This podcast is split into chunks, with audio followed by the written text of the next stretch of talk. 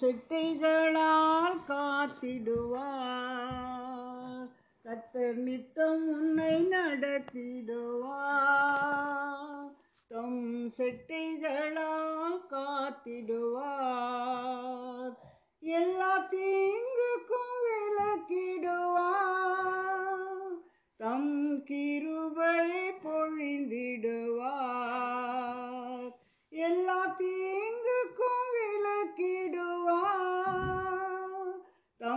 கிருபை பொழிந்திடுவார். கத்தர் நித்தம் உன்னை நடத்திடுவார். தம் செட்டைகளால் காத்திடுவார். பகலில் வை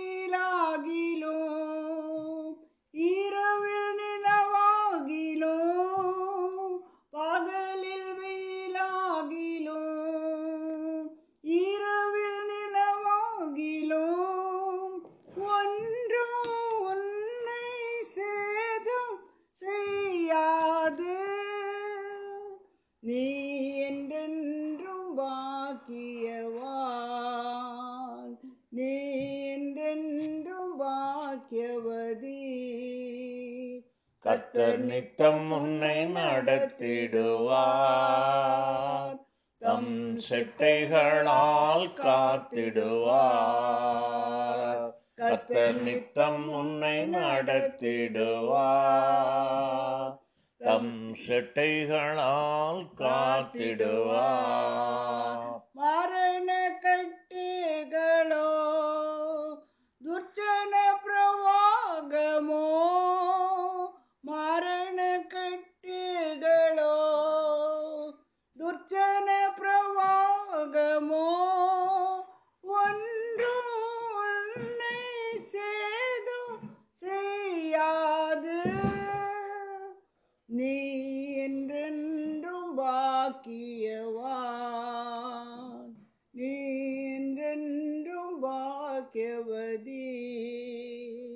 கத்தர் நித்தம் உன்னை நடத்திடுவார். தம் செட்டைகளால் காத்திடுவார்.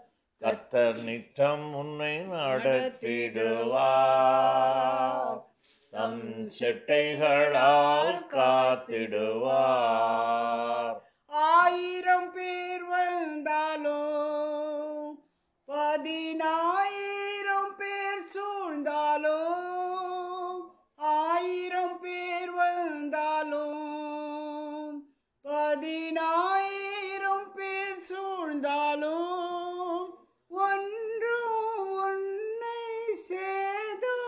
செய்யாது. நீ என்றென்று பாக்கியவான் நீ என்றென்று பாக்கியவதி கத்தர் நித்தம் உன்னை நடத்திடுவார் தம் செட்டைகளால் காத்திடுவார் கத்தர் நித்தம் உன்னை நடத்திடுவார் செட்டைகளால் காத்திடுவார். ஆமென். கர்த்தருடைய பரிசுத்த நாமத்திற்கு சோத்திரம் உண்டாகட்டும்.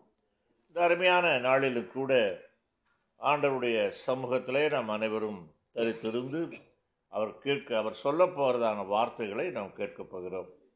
அன்பு தேவ பிள்ளைகளே கடந்த நாட்களிலே அப்போசர நடவடிக்கைகள் அதாவது பரிசுத்த ஆவியானருடைய கிரியைகளை குறித்து பரிசுத்த ஆவியானருடைய நடவடிக்கைகளை குறித்து நாம் தியானித்து கொண்டு வருகிறோம். அந்த வகையிலே சில மூன்றாம் அதிகாரத்தில் அநேக காரியங்களை நாம் பார்த்து வருகிறோம். நேற்றைய தினத்தில் ஜீவாதிபதியாகிய கிறிஸ்து அவருடைய குணாதிசயங்கள் பனிரெண்டு வகையான குணாதிசயங்களை நாம் பார்த்தோம். அது மட்டுமல்ல இந்த ஜீவாதிபதி ஜீவனுக்கு அதிபதி எல்லாமே அவர்தான். இந்த ஜீவாதிபதியை குறித்து வெவ்வேறு வடிவங்களிலே வெவ்வேறு சொற்தொடரிலே பல பகுதிகளிலே நமக்கு வேதம் இந்த ஜீவாதிபதியை குறித்து சுட்டிக்காட்டுகிறது. அந்த வகையில் ஒரு ஏழு வகையான வசனங்களை எடுத்து இந்த வசனங்கள் எப்படி சப்பானியாக இருந்த அந்த மனிதனுக்கு அது சரியானபடி அது க- அது அது ஒப்ப ஒப்பனையாக இருந்தது. அவன் பெற்றுக்கொண்ட சுகத்திற்கும் அவனுடைய அனுபவமும் இந்த ஏழு வசனங்கள் ஜீவாதிபதி எப்படி அது அப்ளை ஆகிறது என்று சொல்லி இந்த நாளிலே சுருக்கமாக நாம் பார்க்க இருக்கிறோம். இந்த நா- எனவே அப்போ சில மூன்று பதிமூன்றை படிக்கலாம் மூன்று பதிமூன்றை வாசிக்கலாம். ஆபிரகாம் ஈசாக்கு யாக்கோபு என்பவர்களுடைய தேவனாகிய நம்முடைய பிதாக்களின் தேவன் தம்முடைய பிள்ளையாகிய இயேசுவை மகிமைப்படுத்தினார். அவரை நீங்கள் ஒப்பு கொடுத்தீர்கள் பிலாத்து அவரை விடுதலையாக்க தீர்மானித்த போது அவனுக்கு முன்பாக அவரை மறுதளித்தீர்கள் ஜீவாதிபதி பதிமூணாம் அது பதினைந்து. ஓஹோ சரி சரி சரி. ஆ. ஜீவாதிபதியை கொலை செய்தீர்கள். அவரை தேவன் மரித்தோரிலிருந்து எழுப்பினார். அதற்கு நாங்கள் சாட்சிகளாய் இருக்கிறோம் அப்போ பாருங்க இந்த ஜீவாதிபதி என்பதை குறித்து வேதத்தின் மற்ற பகுதிகளிலே விதமாக குறிக்கப்பட்டிருக்கிறது. அதற்கும் இந்த சுகம் பெற்றவனுக்கும் என்ன தொடர்பு இருக்கிறது என்பதை நாம் பார்க்கலாம். முதலாவதாக ரூத்தின் புஸ்தகம் நான்காம் அதிகாரம் பதிமூன்றாவது வசனத்தில் பக்கம் முன்னூற்றி முப்பத்தி எட்டு. ரூத்தின் புஸ்தகம் நான்கு பதிமூன்று யார் எடுத்துகளை வாசிக்கலாம். பக்கம் எண் முன்னூற்றி முப்பத்தி எட்டு.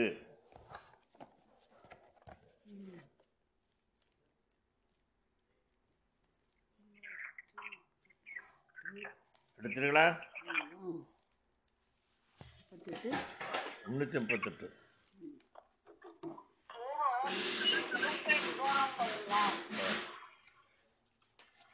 ஆ வாசிங்க.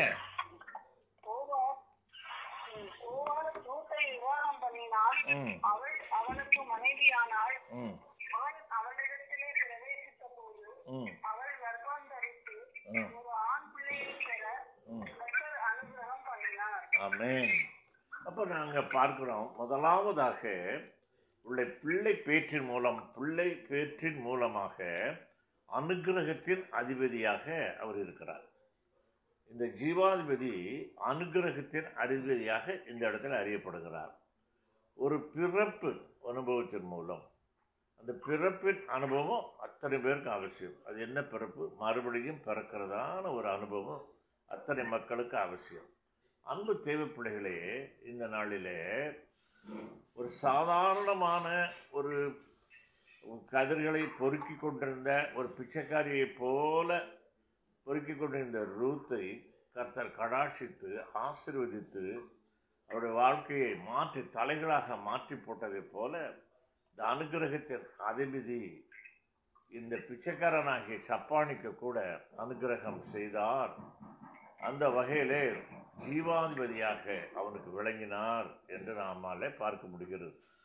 அன்பு தேவைப்பிள்ளைகளே ஒரு வயல்வெளியிலே ஒரு சாதாரண தொழிலை செய்து கொண்டிருந்த ஒரு ரூத்து இந்த வயல்வெளிக்கு சொந்தக்காரியாக மாறினதை போல நாடோறு பிச்சை எடுத்து கொண்டிருந்த அந்த சப்பானியான மனுஷன் ஒரு மறு ஒரு ப ஒரு பரிபூரண நிலை அடைந்து ஒரு பெரிய ஒரு ஆசீர்வாதத்தை பரிபூர்ண ஆசிர்வாதத்தை பெற்றுக்கொண்டான் என நம்ம பார்க்க முடிகிறது. இரண்டாவதாக நீங்கள் பார்க்கவில்லை சொன்னால் ஒன்று சாமியில் புஸ்தகம் ரெண்டாம் அதிகாரம் இருபத்தி ஓராம் அதிகாரத்தில் வசனத்தில் ஒன்று சாமியில் ரெண்டு இருபத்தி ஒன்றில் அன்னாளை குறித்து நாம் வாசிக்கிறோம். வாசிக்க வேண்டாம் நாம் நீங்கள் குறிப்பிடுதி கொண்டால் போதும். அன்னாள் இருந்து வாசிக்கிறோம் அன்னாளை தேவன் கடாட்சித்தவதியின் படியினாலே அவளும் என்ன செய்கிறார்? ஒரு குமாரனை பெற்றாள் சாமுவேலன் அப்போ கடாட்சிக்கிற தேவன் ஜீவாதிபதி இங்கே கடாட்சிக்கிற தேவனாக. அவர் ஒருவர்தான் கடாட்சிக்க முடியும் என்பதை இந்த இடத்துல நான் பார்த்து நிறைத்து நிறைத்து பார்த்து இந்த கடாட்சிக்கிற ஜீவாதிபதி இந்த பிச்சைக்காரனுடைய வாழ்க்கையில் சப்பானியனுடைய வாழ்க்கையில் எவ்வளோ பெரிய மாறுதலை கொண்டு வந்தார் என்று சொல்லி நம்ம பார்க்க முடிகிறது. மூன்றாவதாக நாம் பார்க்கும் பொழுது நீதிமொழிகள் இருபத்தி ரெண்டு ரெண்டாவது வசனம். பக்கம் எழுநூற்றி எண்பத்தி ஒன்று. நீதிமொழிகள் இருபத்தி ரெண்டு இரண்டில் இவ்விதமாக இந்த அந்த ஜீவாதிபதி குறித்து வாசிக்கிறோம். ஐஸ்வர்யவானையும் தரித்திரனையும் உண்டாக்கியவன் கர்த்தர். அப்போ இப்படிப்பட்ட சத்தியம் இங்கே என்ன நிறைவு சத்தியத்தின்படி அப்போ என்ன? ஐஸ்வர்யவானையும் தரித்திரனையும் உடல் ஊனமுற்றவனையும் நன்றாக உடல் உள்ளவனையும் எல்லாவற்றையும் படைக்கிற அதிபதி தான் ஆண்டவராகிய தேவன். அவர்தான் ஜீவனுக்கு அதிபதியாக இருக்கிறார். அன்பு தெய்வ பிள்ளைகளே இந்த பிச்சைக்காரனுடைய நிலையை அறிந்து அவன் முழுவதுமாக என்ன செய்கிறான்? ஒரு மாற்றப்படுவதற்கு எப்படி ரூத்து மோவாபிய அரச குடும்பத்தை சார்ந்தவளாக இருந்தாலும் சாதாரணமான செய்கிற வேலையை குறித்து அவள் முறுமுறுக்கவில்லை. அதே போல் நீங்கள் லூக்காளுதின சுவிசேஷம் பதினாறாம் அதிகாரத்தில் ஐசிர்வானை குறித்தும் லாசுருவை குறித்தும் நாம் பார்க்கிறோம். லாசுரு எந்த வகையிலும் தன்னை ஒரு இவ்விதமான ஒரு நிலைமையிலே வைத்திருக்கிற தேவனை ஒருபோது அவன் முறுமுறுக்கவில்லை. அவனுக்கு தெரியும். ஐஸ்வர்வனையும் தரித்திரனையும் உண்டாக்கியவர் கத்தர் என்கிற சத்தியம் அவனுக்கு தெரியும். ஆகவே ரூத் எப்படி அரச குடும்பத்தை சேர்ந்தவளாக இருந்தாலும் முறுமுறுக்காமல் தன்னுடைய வேலையிலே கவனமாக இருந்தபடினாலே கர்த்தர் உயர்த்தினா கர்த்தருடைய பரசுராமத்துக்கு சோத்திரம் உண்டாகட்டும். நான்காவதாக பார்க்கும் பொழுது சங்கீதம் பதினாறு பதினொன்று சங்கீதம் பதினாறாம் அதிகாரம் பதினொன்றாம் வசனத்தை எடுத்தவர்கள் வாசிக்கலாம். சங்கீதம் பதினாறு பதினொன்று. கொஞ்சம் சவுண்ட் வரும் பொ- பொறுத்துக் கொள்ளுங்க வீட்டு வேலை நடந்துட்டு. இயேசுவின் ரத்த ஜெயம்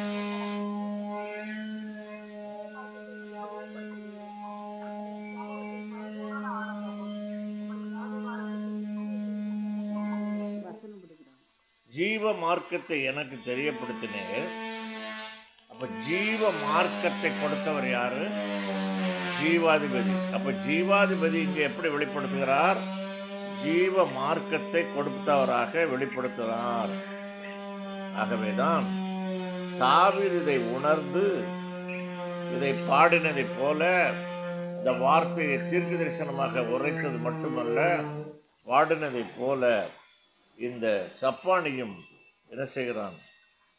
பாடி அந்த அதை உணர்ந்து அந்த சத்தியத்தை உணர்ந்து என்ன செய்கிறான்? வேதருடன் தன் கையை நீட்டி அறிந்து கொண்டான் என்று பார்க்கிறோம். ஆக இங்கே ஜீவ மார்க்கத்தை உண்டு பண்ண வந்தன ஜீவாதிபதியை குறித்து நாம் ஐந்தாவதாக நீங்கள் பார்க்கும் பொழுது கத்தனை வருஷம் சொர்க்கம் உண்டாகட்டும். அது மட்டும் இல்ல ரூத்துடைய வாழ்க்கையில கூட ரூத்துக்கும் நகோமியின் தேவனின் மார்க்கம் நகோமுடைய தேவனுடைய மார்க்கம் வழிகளை ரூத்து நகோமி மூலம் அறிந்திருந்தாள்.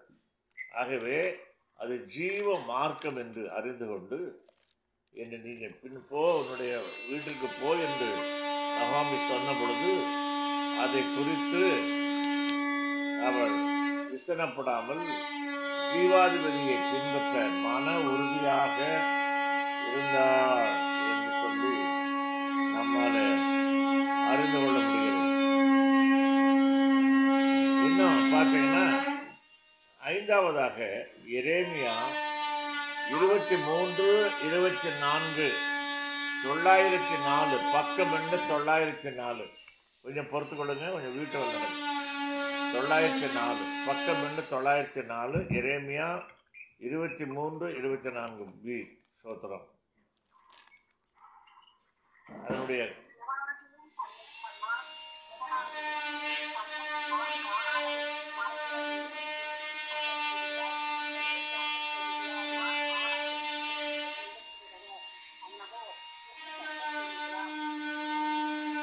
சரியா கேட்கலையா இருபத்தி நாலு இருபத்தி நாலு இருபத்தி மூணு இருபத்தி நாலு. படிச்சாங்க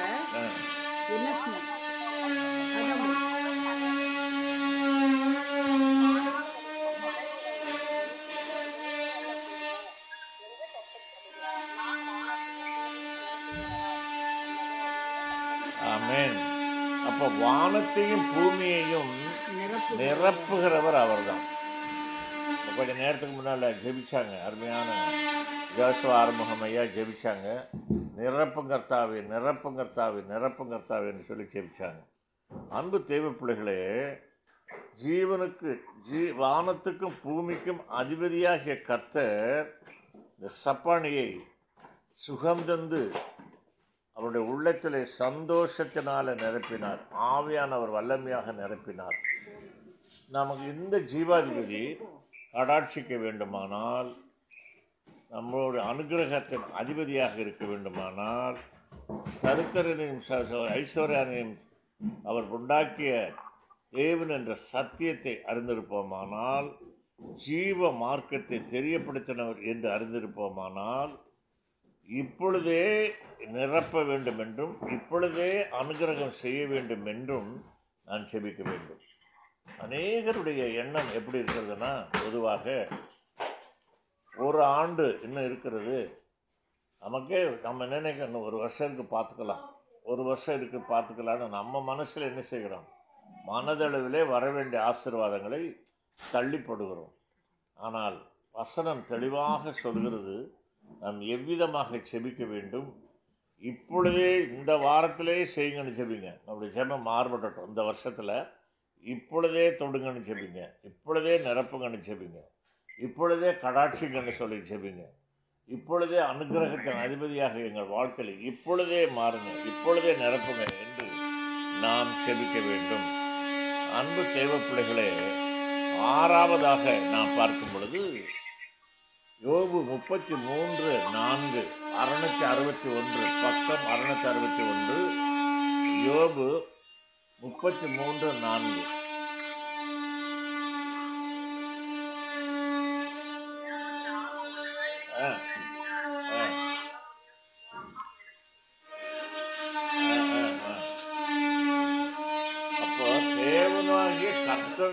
மனுஷனை சாரி. தேவனுடைய ஆவியானவர் என்னை உண்டாக்கினார். சர்வ வல்லவருடைய சுவாசம் எனக்கு எனக்கு உயிர் கொடுத்தது. அப்போ அவர் தானே ஜீவாதிபதி? அதற்கு சொல்வதற்கு மிகுந்த பொருத்தமானவன் யாரு? யோபு. அந்த யோபு தான் அந்த வார்த்தையை சொல்கிறார். ஏனென்றால் அவன் மறித்து போன நிலைமையிலிருந்து அவன் சப்பானியை போல அவன் எழுந்து அடக்க முடியாதவனாக இருந்த பொழுது அவனுக்கு உதவி செய்தவர் அவர்தான்.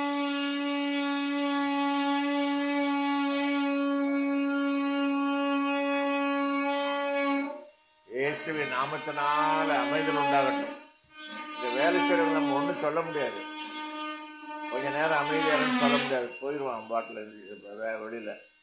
கொஞ்சம் கோவித்து கொள்ளாதீங்க. இவ்வளோ நேரம் சைலண்டான வேலை பார்த்தாங்க. இப்போ பாருங்க இந்த சவுண்ட் இந்த சத்தியத்தை கேட்க முடியாமல் போராடுறாங்க சோத்திரம். இதை ஓரளவுக்கு அது கேட்குதா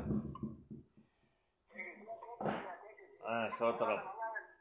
தெய்வ பிள்ளைகளை தயவாக பொறுத்து கொள்ளுங்க. அப்போ ஐ- ஐந்தாவதாக ஆறாவதாக நாம் என்ன பார்த்தோம்? யோபு முப்பத்தி மூன்று நான்கில் தேவனுடைய சர்வ வல்லருடைய சுவாசம் எனக்கு உயிர் கொடுத்ததும். ஆதியாகம ரெண்டு ஏழுல தேவனாகிய கர்த்தர் மனுஷனை பூமியிலே மண்ணினாலே உருவாக்கி ஜீவ சுவாசத்தை அவன் ஆசையிலே ஊற்றி மனுஷன் ஜீவ ஆத்மாவானான் என்று வாசிக்கிறோம். அப்போ ஜீவனுடைய சுவாசம் இங்கே கூட ஆ, சர்வ வல்லவருடைய சுவாசம் அதாவது ஜீவாதிபதி சர்வ வல்லவர்கள் அறியப்படுகிறார். அவருடைய சுவாசம் எனக்கு உயிர் கொடுத்தது என்று சொல்லி நாம் இங்கே வாசிக்கிறோம். அன்பு தேவ பிள்ளைகளே அதுவரை ஒரு அசைவில்லாமல் படுத்திருந்த ஆதாம் ஜீவ சுவாசத்தை ஊதின உடனே தான் எலும்புகள் உருவானது இரத்த ஓட்டம் ஓடினது. அப்போ தான் அவனால் எழுதியிருக்க முடியும். ஆகவே தான் அந்த ஜீவ சுவாசத்தின் மூலம் உருவாக்கப்பட்ட எலும்பு அதற்கு ஒரு ஒரு ஒரு ஒரு- ஒரு அழிக்க முடியாத அதாவது சாதாரண கதியில் அதை அழிக்க முடியாது. நெருப்பிட்டு கொளுத்தினால் ஒழிய அது சாதாரணமாக பல ஆண்டுகளாக எப்படி யோசிப்புடைய எலும்பு நானூறு வருஷம் பாதுகாக்கப்பட்டிருந்ததோ அதே போல் எத்தனையோ பல்லாயிரக்கணக்கான ஆண்டுகளுக்கு முன்பு மறித்த எலும்பு கூடுகளை எடுக்கிறாங்க. இப்படிப்பட்ட தன்மையை அது உடையதாக இருக்கிறது. சோத்திரம். அன்பு தேவை பிள்ளைகளே எனவே இந்த நாளில் கற்- சர்வ வளருடைய சுவாசம் நமக்கு அவசியம். ஜீவ ஆத்மா ஜீவ ஜீவாதிபதியாகிய தேவன் நமக்கு பலத்த மாற்றங்களை கொண்டு வருவதற்கு நமக்கு அவசியம். அது மட்டுமல்ல கடைசியாக யோவான் பத்து பத்திலே வாசிக்கிறோம். திருடன் திருடவும் கொல்லவும் அழிக்கவும் வருகிறான். அன்றி வேறு எதற்கும் வரான் நானோ அவைகளுக்கு ஜீவனை உண்டாக்கி உண்டாக்கவும் அது பரிபூரணப்படவும் வந்தேன் அப்போ ஜீவான ஜீவ அதிபதி ஜீவாதிபதியாகிய தேவன் என்ன செய்கிறார்? இதுவரை நம்மிடத்தில் திருடப்பட்ட இல்லையா? திருடன் திருடிட்டான் இல்லையா? கடந்த வருஷத்தில் எத்தனையோ திருடிட்டான் நம்மக்கிட்ட இருந்து. சொத்தை திருடினான் சுகத்தை திருடினான் நிம்மதியை திருடினான் இல்லை ஊழியங்களை திருடினான் நம்மளுக்கு ஏற்பட்ட பலத்தை திருடினான் நம்முடைய வெளிச்சத்தை திருடினான் எத்தனையோ காரியங்கள் நம்மிடத்தில் திருடினான். அழிக்க பார்த்தான். ஆனால் தேவ கிருபையால் நாம் அழிக்கப்படவில்லை. நானோ அவைகளுக்கு ஜீவன் உண்டாக்கவும் அது பரிபூரணப்படவும் வந்தேன் என்று சொல்லி ஜீவாதிபதி யோவான் பத்து பத்தில் வர்ணிக்கிறதைப் போல இந்த வருஷத்தில் இன்னும் வரக்கூடிய நாட்களில் எதெல்லாம் நம்மிடத்தில் இருந்து திருடப்பட்டதோ அத்தனையும் நாம் மீண்டும் பெற்றுக்கொள்ளப் போகிறோம். எதெல்லாம் நம்ம இழந்து போனோமோ எதெல்லாம் திருடன் திருடினானோ? நம்மிடத்திலிருந்து பிசாசை திருடினானோ? இந்த வாரத்தில் அது நடக்க வேண்டும். இப்பொழுதே அது நடக்க வேண்டும். இப்பொழுதே இன்றைக்கே நடக்க வேண்டும். இன்றைக்கே அந்த காரியம் நடக்க வேண்டும். எத்தனையோ ஜெபிச்சுக்கிட்டு இருக்கிறோம். பல வருஷங்களாக இனி நம்முடைய ஜெபம் இவ்விதமாக மாறட்டும். இன்றைக்கு வேணும் ஆண்டவரே. எனக்கு இன்றைக்கு இந்த வாரத்தில் இன்றைக்கே வேணும். இப்பொழுதே வேண்டும் என்று ஜெபிப்போம். அதிகாரத்தோடு ஜெபிப்போம்.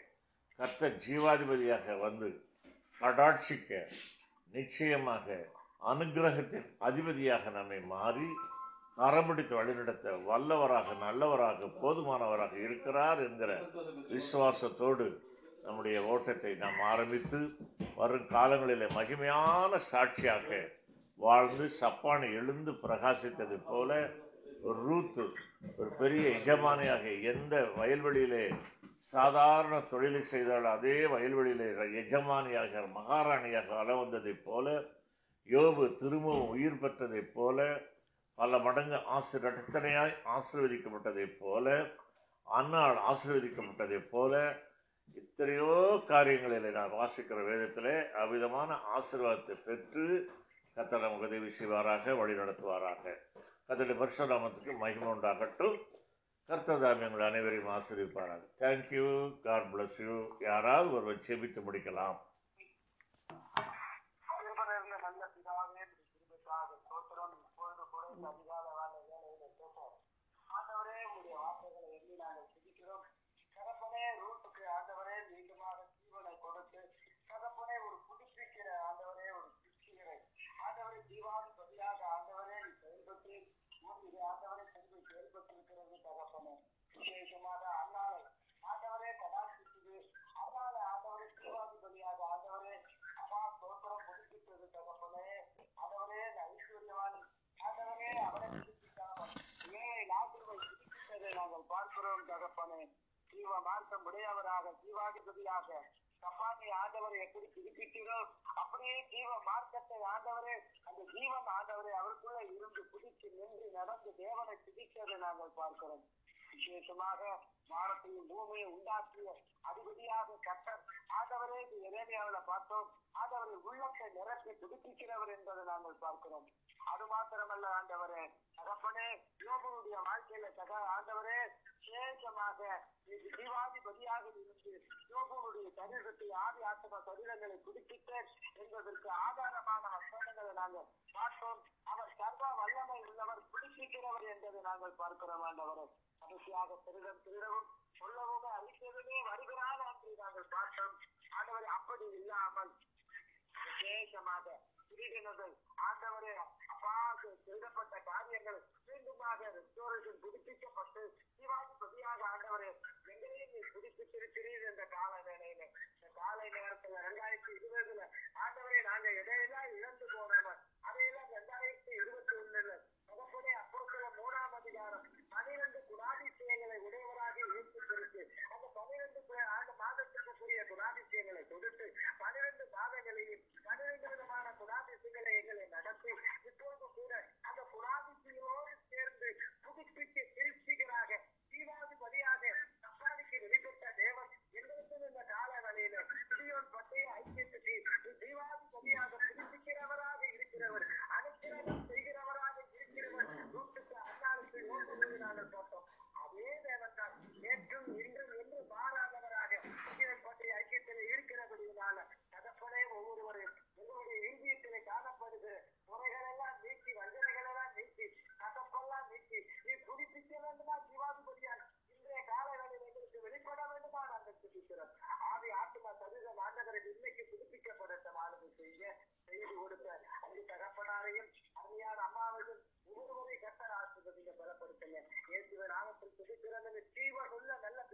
ஆமேன். ஆமேன். ஜீவ பாதையிலே நடத்தும் ஜீவனிலே ஜீவன் பெற என்னை நடத்தும்.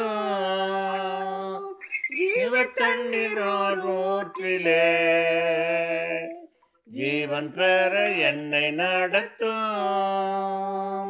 தேவனே பெரியவர் பெரியவர்.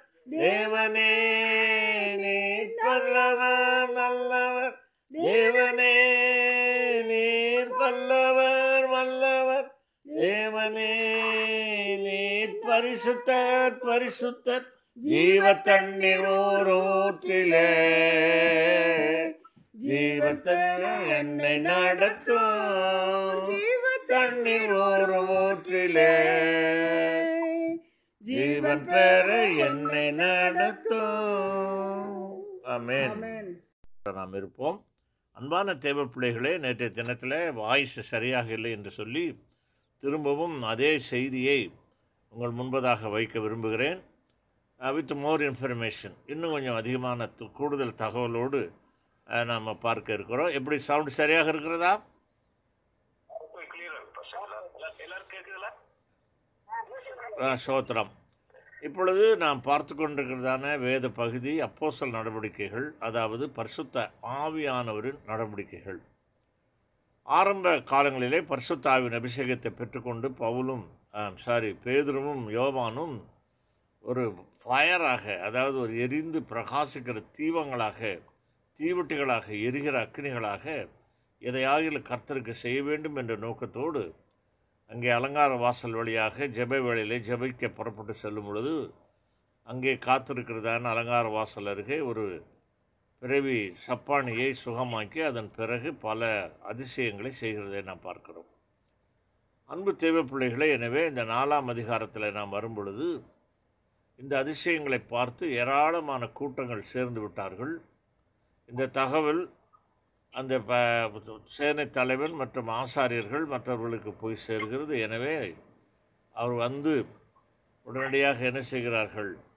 அப்போ சில நான்காம் அதிகாரம் ஒன் நான்கு ஒன்றிலிருந்து நான்கு வரைக்கும் வாசித்து பார்க்கும் பொழுது என்ன செய்கிறார்கள்? இந்த ஜனங்களுக்கு உபதேசிக்கிறதை கண்டு அவர்களை பிடித்து சாயங்காலமாக இருந்தபடியினாலே மறுநாள் வரைக்கும் காவலில் வைத்தார்கள் என்று பார்க்கிறோம். ஒரு மாபெரும் அற்புதத்தை செய்த அதிசயத்தை செய்த இன்னும் சொல்லப்போனால் ஆண்டவராகிய இயேசு கிறிஸ்துவுக்கு பிறகு அதே போல ஒரு மாபெரும் அற்புதத்தை செய்த அந்த பேதுருவுக்கும் யோவானுக்கும் கிடைத்த ஒரு பரிசு அங்கே காவலிலே வைக்கப்பட்டார்கள் என்று பார்க்கிறோம்.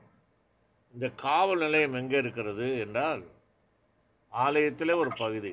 இந்த இரண்டாவது ஆலயம் இந்த ஆலயம் மிக பெரிது அந்த இடங்கள் பெரிதாக இருந்தது. சாலமோன் மண்டபம் மட்டுமல்ல அந்த ஆலயத்தில் ஒரு பகுதியிலே காவல் நிலையமும் அங்கே இருந்திருக்கிறது. எனவே அந்த காவல் நிலையத்தில் வைக்கிறதை பார்க்கிறோம்.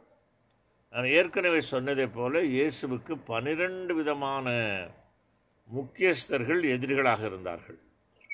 அவர்கள் அதே எதிரிகள் அப்போஸ்தல காலத்திலும் இருக்கிறதை பார்க்கிறோம். இதில் பதினோரு வகையான எதிரிகளை நாம் பார்க்கிறோம். உடனே வந்து விடுவார்கள். ஒரு நல்ல காரியம் நடந்தால் வந்து விடுவார்கள். எந்த கெட்ட தீமையான காரியத்துக்கு போன மாதிரி நம்ம பார்க்கறதில்ல. இயேசுநாதர் பிரசங்கிக்கிறதான இடங்களிலேயும் மற்ற எல்லா இடங்களிலும் வந்து நிற்பாங்க. ஆக முதலாவதாக வந்தவன் சேனை தலைவன் தேவாலய சேனை தலைவன் இவர் போலீஸ் ஃபோர்ட்ஸு. சீஃப் அவர் சட்டம் ஒழுங்கை பாதுகாப்பதாக நினைத்து கொண்டு வருகிறார். சதிசேயர் ஒரு முக்கியமான ஆட்கள். உயிர்த்தெழுதல் இல்லை என்று சாதிக்கக்கூடிய சதிசெயர்கள் பரிசெயர்கள் உங்களுக்கு தெரியும் அந்த இடத்துல பரிசெயர்கள் வரல. அதனால தான் பதினொன்று இயேசுடத்தில் வந்தது ச பரிசெயரும் சேர்ந்து பன்னிரெண்டு. என்ன காரணமோ நமக்கு தெரியவில்லை பரிசெயர்கள் வரவில்லை. சதிசெயர்கள் வந்தார்கள். சதிசெயர்கள் உயிர்த்தெழுதல் இல்லை என்று சாதிக்கிறவர்கள். இயேசு உயிர்த்தெழுந்தார் உயிர்த்தெழுந்த அந்த வல்லமையை தான் அங்கே முன்ம முன்மையை வைக்கிறார்கள். இயேசு உயிர்த்தெழுந்தார் பிறந்தார் ஊழியங்களை செய்தார் மறித்தார் கல்லறையிலே என்று அந்த கதை இதோடு நின்றாதபடிக்கு உயிர்த்தெழுந்தார் என்பதை ஆணித்தரமாக போதித்தார்கள். ஒரு வல்லமையோடு போதித்தது அவர்களுக்கு மிகவும் எரிச்சலாக இருந்தது. இந்த சதிசெயர்களுக்கு. பாருங்கள் இந்த சதிசேயருடைய கட்டுப்பாட்டில் தான் ஆசாரியர்களே இருந்திருக்கிறாங்க. இது ஒரு முக்கியமான ஒரு தகவல் நமக்கு கிடைத்திருக்கிறது. அது மட்டுமல்ல வேறு யாரெல்லாம் இவர்களை எதிர்த்தார்கள் என்று பார்த்தால் ஒன்று சேனை தலைவன் ரெண்டு சதிசேயர் கூட்டம் மூன்றாவது பார்த்திங்கன்னா ஆசாரியர்கள் சாதாரண பிரிஸ்டு அதன் பிறகு ஜனங்களின் அதிகாரிகள் மூப்பர்கள் வேத பாரகர்கள் அதை வேத பண்டிதர்கள். இப்போ பாருங்கள் பிரதான ஆசாரியன் இது வேறு. அப்போ ஆசாரியர்கள் வேறு பிரதான ஆசாரியன் அண்ணா காய்பா அவங்க ரெண்டு பேரும் வர்றாங்க.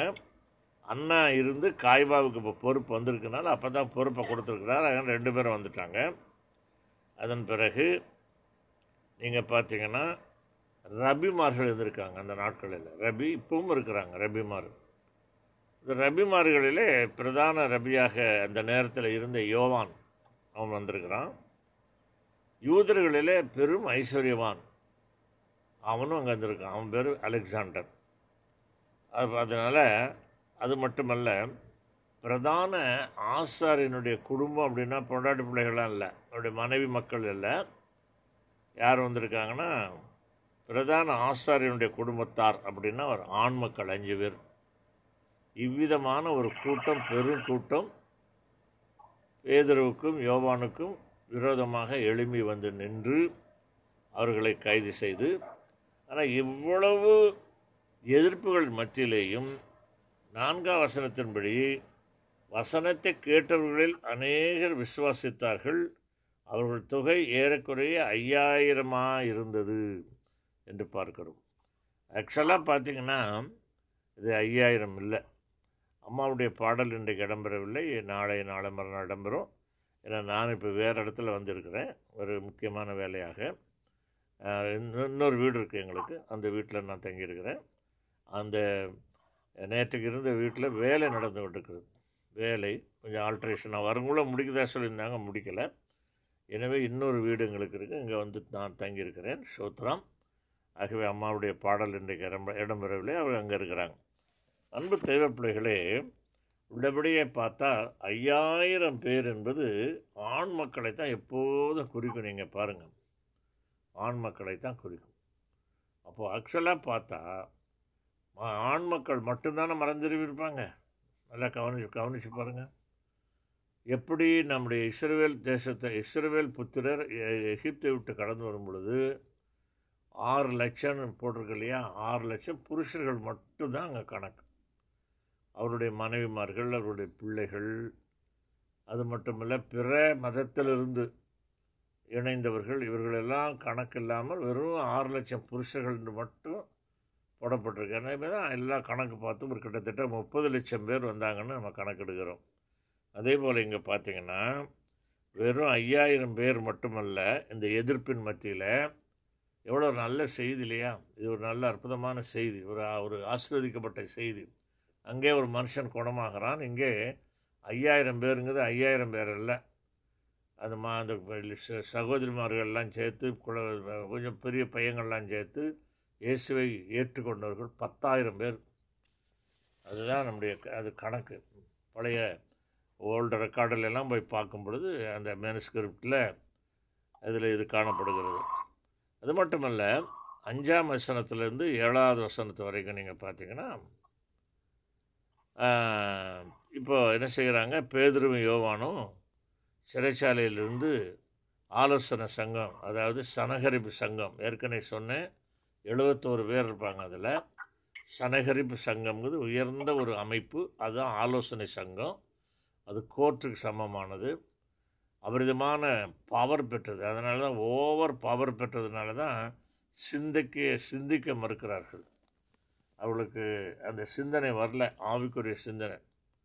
இது ஒரு காரணம். அதனால தான் மேலான அந்த நம்முடைய அஹ், உத்தியோகஸ்தர்களுக்கு அதிகாரிகளுக்கு நான் புத்தி வரும்படியாக செபிக்கணும். அதுக்கு தான் செப- சொல்லப்பட்டிருக்கு செபிக்க வேண்டும் என்று.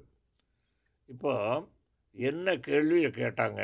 பாருங்கள் வேறு எதுவும் கேட்கல. மூணே கேள்வி. எந்த வல்லமையால் இதை செய்கிறீங்க? எந்த அதிகாரத்தால் செய்கிறீங்க? எந்த நாமத்தினால் செய்கிறீங்க? அப்படியானால் அந்த மக்களுக்கு புரிந்திருக்கிறது கிறிஸ்து இயேசுவை ஏற்றுக்கொள்ளாத மேசியா என்று ஏற்றுக்கொள்ளாத மக்கள் எத்தனையோ கூட்டம் கூட்டமாக இருக்கிறார்கள். அவர்களுக்கு புரிந்திருக்கிறது நிச்சயமாக ஏதோ ஒரு வல்லமை இறங்கி இருக்குது என்பது புரிந்திருக்கிறது. ஏதோ ஒரு அதிகாரத்தை இவர்கள் பயன்படுத்தியிருக்கிறார்கள் என்று புரிந்திருக்கிறது. ஏதோ ஒரு நாமத்தை பயன்படுத்தியிருக்கிறார்கள் என்பதை புரிந்திருக்கிறது. அது நடந்த நிகழ்ச்சி உண்மையாக இருக்கிறபடினாலே எந்த வல்லமையால் எந்த அதிகாரத்தால் எந்த நாமத்தினால். எனக்கு அன்பான தேவை பிள்ளைகளே நம் ஒவ்வொருவருக்கும் இயேசு என்கிற நாமம் அவர் நமக்கு கொடுத்திருக்கிற அதிகாரம் அவர் நமக்கு அருளி செய்திருக்கிற பரிசுத்த ஆவியினுடைய வல்லமை அப்போ பரிசுத்த ஆவியானுடைய வல்லமை அதிகாரம் என்றால் தேவன் அதாவது கும் பிதாவாகிய தேவன் கொடுத்த அதிகாரம் இயேசு என்கிற நாமம். இங்கே பார்த்தீங்கன்னா பிதா குமாரன் பரிசுத்தாவியானவர் இங்கே சம்மந்தப்பட்டிருக்கிறாங்க பாருங்கள் வல்லமை என்பது பரிசுத்தாவியானவரை குறிக்கிறது அதிகாரம் என்பது பிதாவாகிய தேவனை குறிக்கிறது நாமத்தினால் என்பது இயேசுவை குறிக்கிறது. இவ்விதமாக தெய்வீக அந்த மகிமை வெளிப்படுகிறதை அவர்களால் மறுக்க முடியவில்லை. ஆனாலும் ஏதோ கேள்வி கேட்க வேண்டும் ஏதோ குற்றப்படுத்த வேண்டும். இதிலிருந்து என்ன கண்டுபிடிக்க போகிறாங்க? அவங்க தெளிவாக சொல்லிட்டாங்க. வானத்தின் கீழே பூமியின் மேலே இயேசுடைய நாமமை அல்லாமல் வேறொரு நாமம் உங்களுக்கு கொடுக்கப்படவில்லை. உங்களால் சிலுவையில் அறையப்பட்டவரும் தேவனால் மருத்தோரில் இருந்து எழுப்பப்பட்டவருமாய் இருக்கிற நசரனாகிய இயேசு கிறிஸ்துவின் நாமத்தினாலே இவன் உங்களுக்கு முன்பதாக சொஸ்தமாய் நிற்கிறார் என்பதை உங்கள் எல்லாருக்கும் இஸ்ரேல் ஜனங்கள் எல்லாருக்கும் தெரிந்திருக்க கடவுது என்று சொல்லிவிட்டு கதிரை பரசுராம சோத்திரம் உண்டாகட்டும். அவராலே என்று வேறு ஒருவராலும் ரட்சிப்பு இல்லை பன்னிரெண்டாம் அவசரத்தில் நாம் ரட்சிக்கப்படும்படிக்கு வானத்தின் கீழெங்கும் மனுஷர்களுக்குள்ளே அவருடைய நாமமே அல்லாமல் வேறொரு நாமம் கட்டளையிடப்படவில்லை என்று அங்கு சொல்லுகிறான். கேட்டீங்களா? எந்த அதிகாரம்னு கேட்டீங்களா? இந்த அதிகாரத்தை எங்களுக்கு கட்டளையிட்டவர் யார்? பிதா. கதிர விவசாயத்துக்கு சோத்திரம் உண்டாகட்டும். அவருடைய நாமமே அல்லாமல் வேறொரு நாமம் கட்டளையிடப்படவில்லை என்று மிக தெளிவாக அவர்கள் எடுத்து கூறுகிறார்கள். அவர்களால் எதுவுமே பேச முடியல. இந்த எதிரிகளால் வாயடித்து தான் நிற்க வேண்டியது இருக்கிறது. அன்பு தெய்வ பிள்ளைகளே கதிரி வசராமத்துக்கு மகிமப்படட்டும் மகிமுண்டாகட்டும் இப்போது இதுதான் பிரச்சனை. இந்த காலங்களில் அந்த காலம் தொடங்கி இந்த காலம் வரைக்கும் அவருடைய நாமந்தான். வேறு நாமம் இல்லை. அவர் தான் மெய்யான தெய்வம். வேறு தெய்வம் இல்லை. என்று சொல்லும் பொழுது அவர்களுக்கு இடரல் உண்டாகுது. ஏதோ உடனே அவங்க என்ன உடனே எங்களுடைய எங்களுடைய மதத்தை புண்படுத்துறீங்க. எங்கள் மதத்துக்குன்னு கிண்டல் பண்ணுறீங்க உங்கள் எத்தனையோ நீங்கள் கிண்டல் பண்ணுற நாங்கள் எதாவது சொல்கிறோமா சொன்னால் சொல்லிட்டு போ. எதுவும் எங்களுக்கு குறைந்து விட போவதில்லை. மதத்தை யாரும் கிண்டலே பண்ணலை. மெய் தெய்வம் சொன்னால் உனக்கு கஷ்டமாக இருக்கும் எங்கள் சாப்பாடு கொஞ்சம் எங்கள் எங்கள் எங்கள் ஹோட்டல் சாப்பாடு நல்லா இருக்குன்னு சொன்னால் நல்ல ஒரு டாக்டர் இருந்து நல்ல டாக்டர் அப்படின்னு சொன்னால் அதெல்லாம் வருத்தம் இல்லை உங்களுக்கு.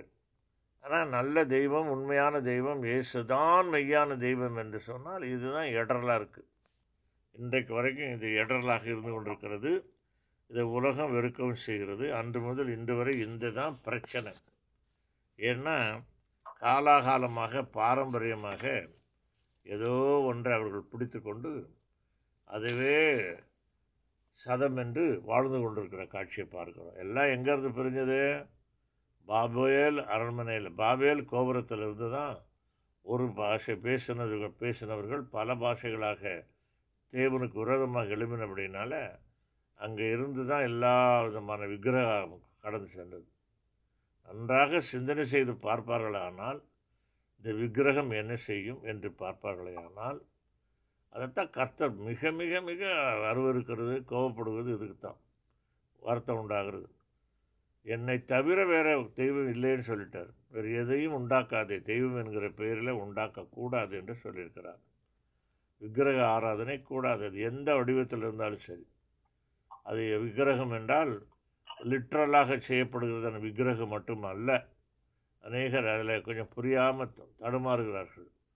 ஏதாவது ஒரு பொருளை இயேசுவுக்கு மேலாக நாம் ஒரு விக்கிரகத்தை போல நேசிப்போமானால் அதாவது நேசிப்போமானால் அது விக்கிரமாக மாறுது. விக்கிரகத்தை போல நேசிப்பதல்ல அது நேசிக்கிறது அது விக்கிரமாக மாறிப்போகுது.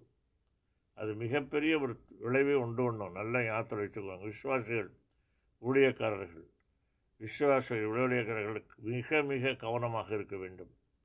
எதுவையும் நாம் விக்கிரகத்தை போல் விக்கிரமாக மாற்றக்கூடாது. சில பேர் அதிகமாக ஏதோ ஒரு பிள்ளைய ரொம்ப கொஞ்சுவாங்க ரொம்ப அன்பு பாராட்டுவாங்க. ஒரு யாராவது ஒரு குறிப்பிட்ட பிள்ளைய. இப்படி பல காரியங்கள் இருக்கிறது. பல இருக்கிற நம்ம எதுவும் கூடாது. ஆக நித்திய நரகத்துக்கு தப்பிக்கிறதற்கு ஒரே ஒரு வழி மனுஷனாரே தனிப்பட்ட முறையிலே இருந்து ஒரு தீர்மானத்தை எடுப்பானானால் சிந்தனை செய்து பார்ப்பானேயானால் அவர் இயேசுவாகத்தான் இருக்க முடியும். இன்னும் சில பேர் என்ன செய்கிறார்கள்? தன்னைத்தானே சமாதானப்படுத்திக் கொள்வார் என்ன? எல்லா road all roads go are going to ஹெவனா எல்லா தெய்வம் ஒன்று தான் எல்லா மதமும் எம்மதமும் சம்மதம்பாங்க நம்ம நாங்களும் சம்மதம்னு தான் சொல்கிறோம் என்ன சம்மதம்? S O M E some. சில அப்படின்னு சொல்கிறதுக்கு இங்கிலீஷில் சொல்கிறோம்ல சம். சம் பீப்புள் அப்படின்னு பேசுவோம்ல சம்படின்னு சொல்லுவோம்ல அந்த வகையில் தான் சம்மதம். எல்லா மதமும் சம்மதம். அவ்வளோதான் ஏதோ சம்மதம். அவ்வளோதான் ஆனால் மதத்தின் மேல் நம்பிக்கை நம்பிக்கை இல்லை.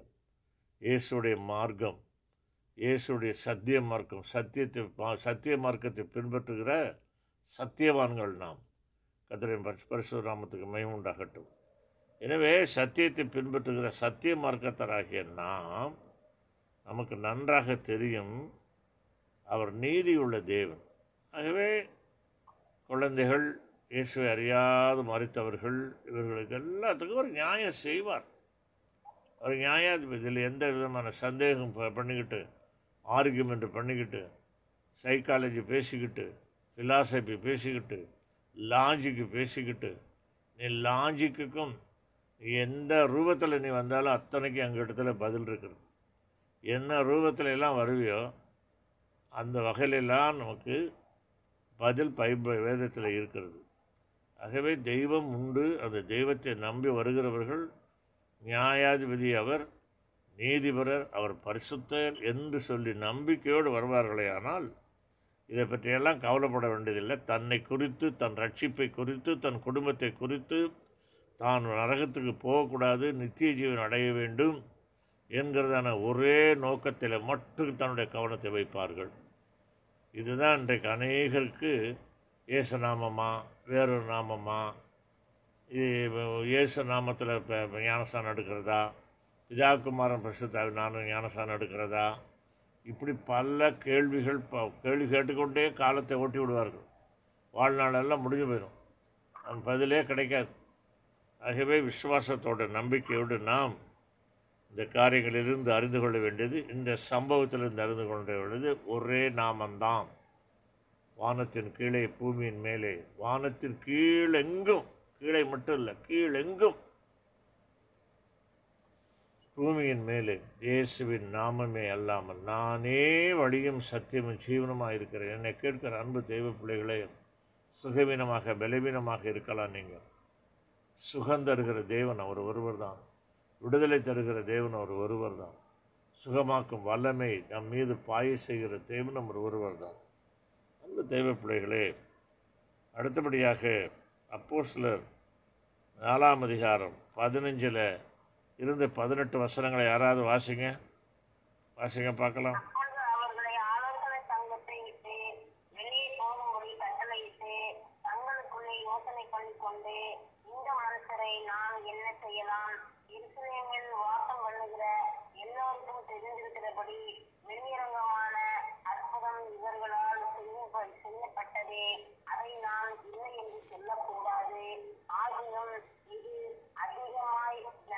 உங்களை புறம்பாதபடிக்கு இது உங்கள் ஒருவரோடும் இந்த நாமத்தை குறித்து பேசக்கூடாது என்று அவர்களை உறுதியாய் பயன்படுத்த வேண்டும் என்று சொல்லிக்கொண்டு அவர்களை அழைத்து இயேசு நாமத்தை குறித்து எவ்வளவு வேணும் பேசவும் கூடாது பேசவும் போதிக்கவும் கூடாது என்று அவர்களுக்கு கட்டளையிட்டார்கள்.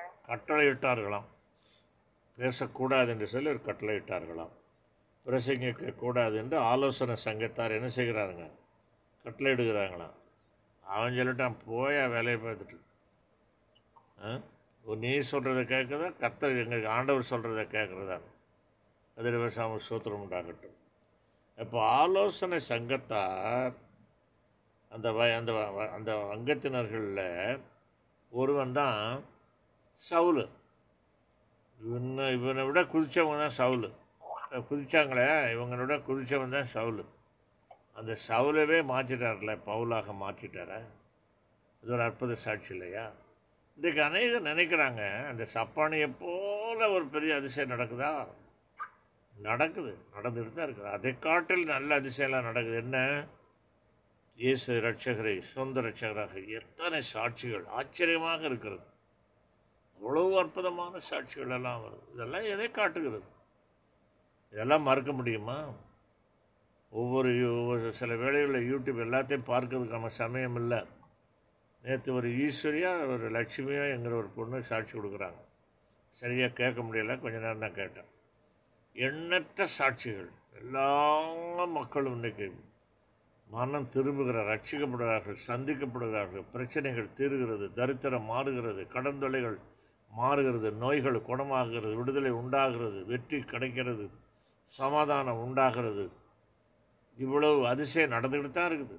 அதை ஏற்றுக்கொள்ளக்கூடிய மனப்பக்குவம் அவர்களுக்கு இல்லை. அவர்களுக்கு இன்னமும் அவர்களுடைய கண்கள் குருடாக இருக்கிறது. இப்போ இவங்க மட்டும் எப்படி? இந்த சனகரிப்பு சங்கம் என்னை பார்க்காம இருந்தாங்க. ஏசாமி செய்த அற்புதத்தை பார்த்துக்கிட்டு தான் இருக்கிறான். ஆனால் அவனுடைய அதிகாரம் என்ன செய்யுது? அதை தடுக்கிறது. அதை பார்க்க விடாமல் தடுக்கிறதே நாம் பார்க்க முடிகிறது. அடுத்தபடியாக அஞ்சாவது பாயிண்ட்டு அதே அப்போஸ்தலர் நாலில் பத்தொம்போதாம் வசனம் இருபதாம் வசனத்தை வாசிக்கலாம்.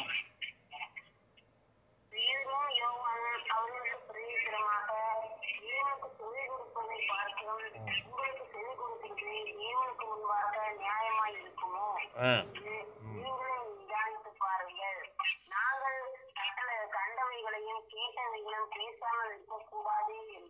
ஆமென். அதான் சொல்கிறாங்க அப்போ என்ன சொல்கிறாங்க அவர் திரும்ப திரும்ப நீ என்ன சொன்னாலும் சரி. அவர் தான் எல்லா ரோடும் ஹெவனுக்கு போகலை. அப்படி போகிறதாக நீங்கள் எடுத்துக்கிட்டாலும் அத்தனை ரோடு என்ன செய்ய என்ன செய்யப்பட்டிருக்கு? குண்டும் குழியுமா கிடக்குது.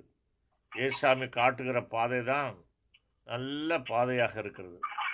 நேராக போய் சேருகிற பாதையாக இருக்கிறது. எனவே நீங்கள் சொன்னபடி நாங்கள் செய்ய முடியாது.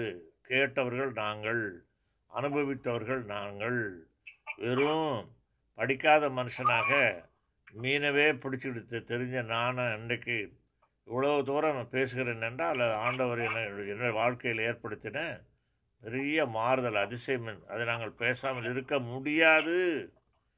என்ன காரணம்? ரெண்டு காரணம். பரிசுத்த தாவினுடைய வல்லமை அது ஒன்று நிறைந்திருக்கிறது. ரெண்டாவது இயேசு கட்டளை கொடுத்து விட்டா போ! நீ போய் உலகமெங்க சொல்லுன்ட்டார். என்ன வந்தாலும் சரி சொல்லு பார்த்துக்கலாம். இல்லை இல்லையா? சொல்கிறியா ஒரு பட்டணத்துக்குள்ளே போறியா?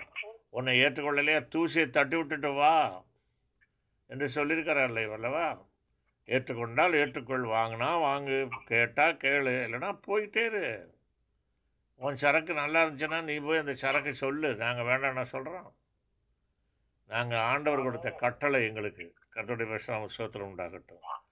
ஆக அவர்தான் ரட்சகர் என்பதற்கு அவர் ஒருவரே ரட்சகர் என்பதற்கு பழைய ஏற்பாட்டில் ஒரு மூன்று ரெஃபரன்ஸ் மூன்று குறிப்புகளை உங்களுக்கு கொடுக்க விரும்புகிறேன்.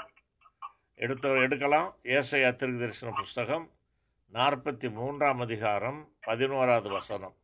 பக்கம் எண்ணு எண்ணூற்றி நாற்பத்தி எட்டு. எஸ்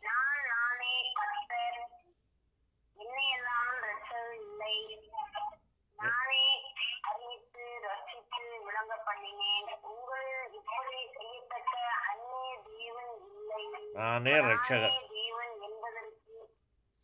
நானே ரட்சகர் இல்லையா? சோத்திரம் அதே போல் அதே ஏசையா நாற்பத்தி ஐந்தாம் அதிகாரம் இருபத்தி ஓராவது வசனத்தை வாசிக்க நாற்பத்தைந்து இருபத்தி ஒன்று ஏற்கனவே இது சொல்லப்பட்டிருக்கிறது நானே ரட்சகர் என்று சொல்லப்பட்டிருக்குது. அதை யாருமே கவனிக்கிறது இல்லை. ம் இஸ்ரவேலின் சத்- சத்தி வ- சந்ததியாகிய யாவருக்கும் எத்தனாவது எத்தனையா இருபத்தி ஒன்று இருபத்தி ஒன்று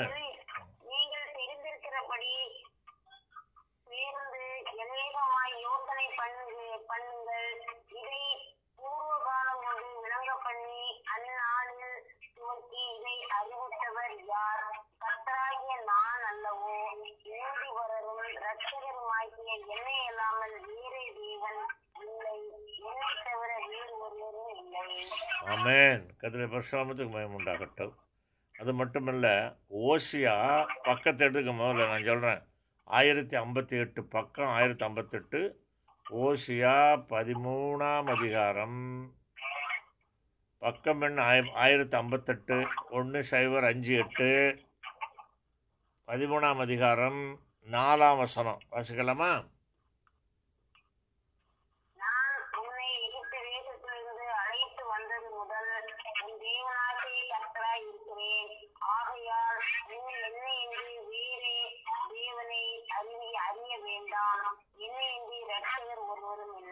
இல்லை தெளிவாக பழைய ஏற்பாட்டின் காலத்தில் கூட தீர்க்கதரிசினால இது உரைக்கப்பட்டு காலாகாலத்தில் ரட்சகர் ரட்சகர் நேரடியாக வந்து ரட்சிப்பை அருளி ரட்சிப்புக்குரிய செய்திகளை சொல்லி ரட்சிப்பை அருளினார் என்று நம்மளை இந்த வசனங்கள் மூலமாக அறிந்து கொள்ள முடிகிறது. கதிரை பரிசுராமத்துக்கு சோத்திரம் உண்டாகட்டும்.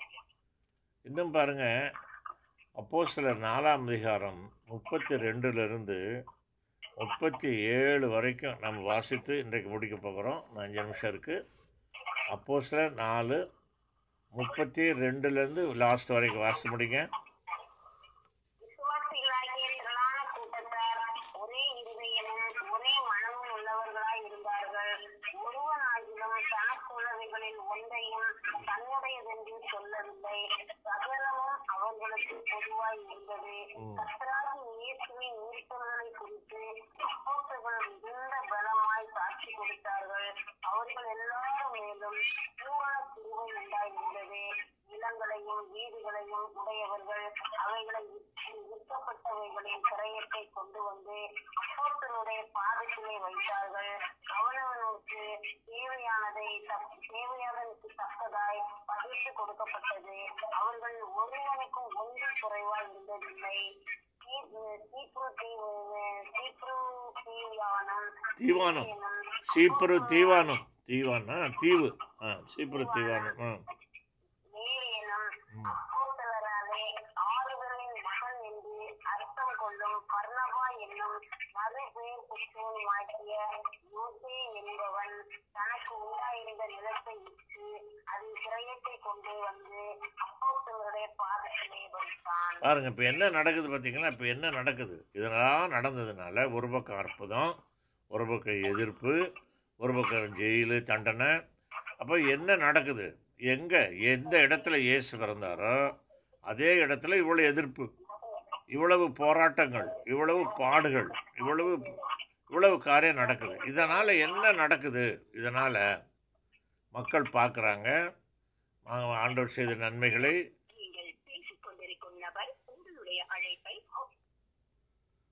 ஹலோ எடுத்து ஏதோ கட்டாயத்தை எடுத்துருச்சு ஓகே இதே லைன் கரெக்டாக இருக்குல்ல?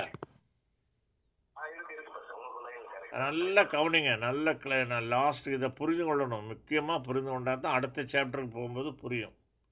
இந்த எதிர்ப்புகள் யார் செய்கிறது இயேசுநாதர் பிறந்த அந்த அந்த குல மக்கள் தான் யூதர்கள் மேசியா என்று ஏற்றுக்கொள்ளாமல் அவர்தான் மேசியா வந்திருக்கிறார் என்று ஏற்றுக்கொள்ளாமல் அப்போவே போராட்டத்தை தொடங்கியிருக்கிறான். இதனால் என்ன நடந்திருக்குதுன்னா விசுவாசிகள் எல்லாம் ஒருவருக்கொரு ஒன்றிணைந்து ஒருவருக்கொருவர் சப்போர்ட் பண்ணி பொதுவாக ஏனென்றால் அப்பொழுதே என்ன செய்கிறாங்க? இவர்கள் இயேசுவை ஏற்றுக்கொண்டது நிமித்தம் அந்த ஜெப ஆலயங்களிலிருந்து தள்ளப்படுகிறார்கள் வேலை போய்விடுகிறது. இன்னும் பல கஷ்டங்களை அவர்கள் அனுபவிக்கிறதை நாம் பார்க்கிறோம். அன்பு தெய்வ பிள்ளைகளை இதனால் என்ன ஆகிறது ஒரு ஒற்றுமை உண்டாகிறது. விசுவாசிகள் மத்தியில் ஒற்றுமை உண்டாகி ஒருவருக்கொருவர் சப்போர்ட் பண்ண வேண்டும் என்று இருக்கிறதெல்லாம் விற்று சிலர் சிலருக்கு பாதிப்பு இல்லை.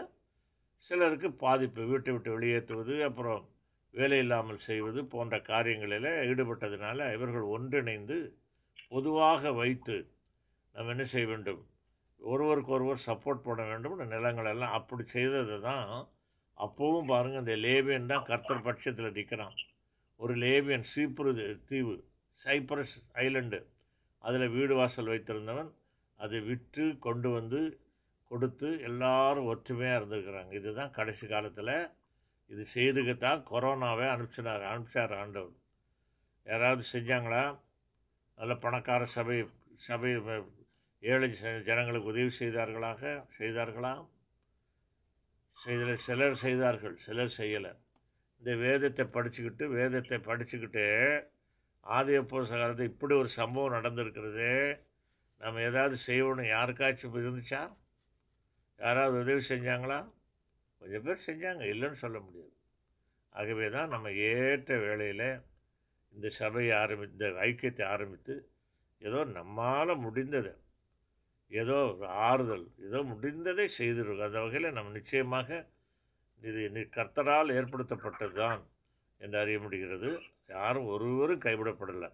இந்த ஃபெல்லோஷிப்புக்கு வந்தவங்க இவைகளெல்லாம் உணர்ந்து பூரண இயேசு உயிர்த்தெழுதலில் என்கிற ஒரே கோ அது ஒரே கோ- கோஷம்தான் சாலமன் மண்டபத்தில் பலமான சாட்சியாக வெளிப்படுத்தி பூரண கிருவையை பெற்றுக்கொண்டார்கள் எனவே அன்பு தேவை பிள்ளைகளே நாம் பூரண கிருவையை பெற்றுக்கொண்டு இந்த நாட்களில் பரிசுத்தமாய் வாழ்ந்து வருகையிலே காணப்பட நிச்சயமாக கர்த்தர் நமக்கு உதவி செய்வார் நம்மை ஆசிர்வதிப்பார் வழிநடத்துவார் எந்த குறைவு வந்தாலும் போராட்டம் வந்தாலும் அதன் மத்தியிலேயும் நம்மளை பாதுகாப்பார். அதில் எந்த அதனால்தான் என் உன் என் உன் பலவீனத்தில் என் பலன் பூரணமாய் விளங்கும் என்றார்.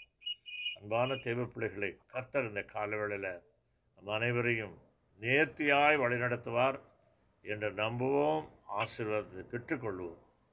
God bless you thank you amen யாராவது ஒருவர் ஜெபிக்கலாம் ஜெபித்து முடிக்கலாம்.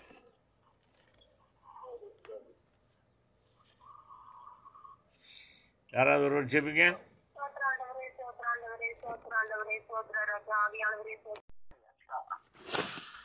சோத்ராண்டவரே பரிசுத்த மேலான நாமத்திற்கு ஸ்தோத்திரம் உண்டாகட்டும்.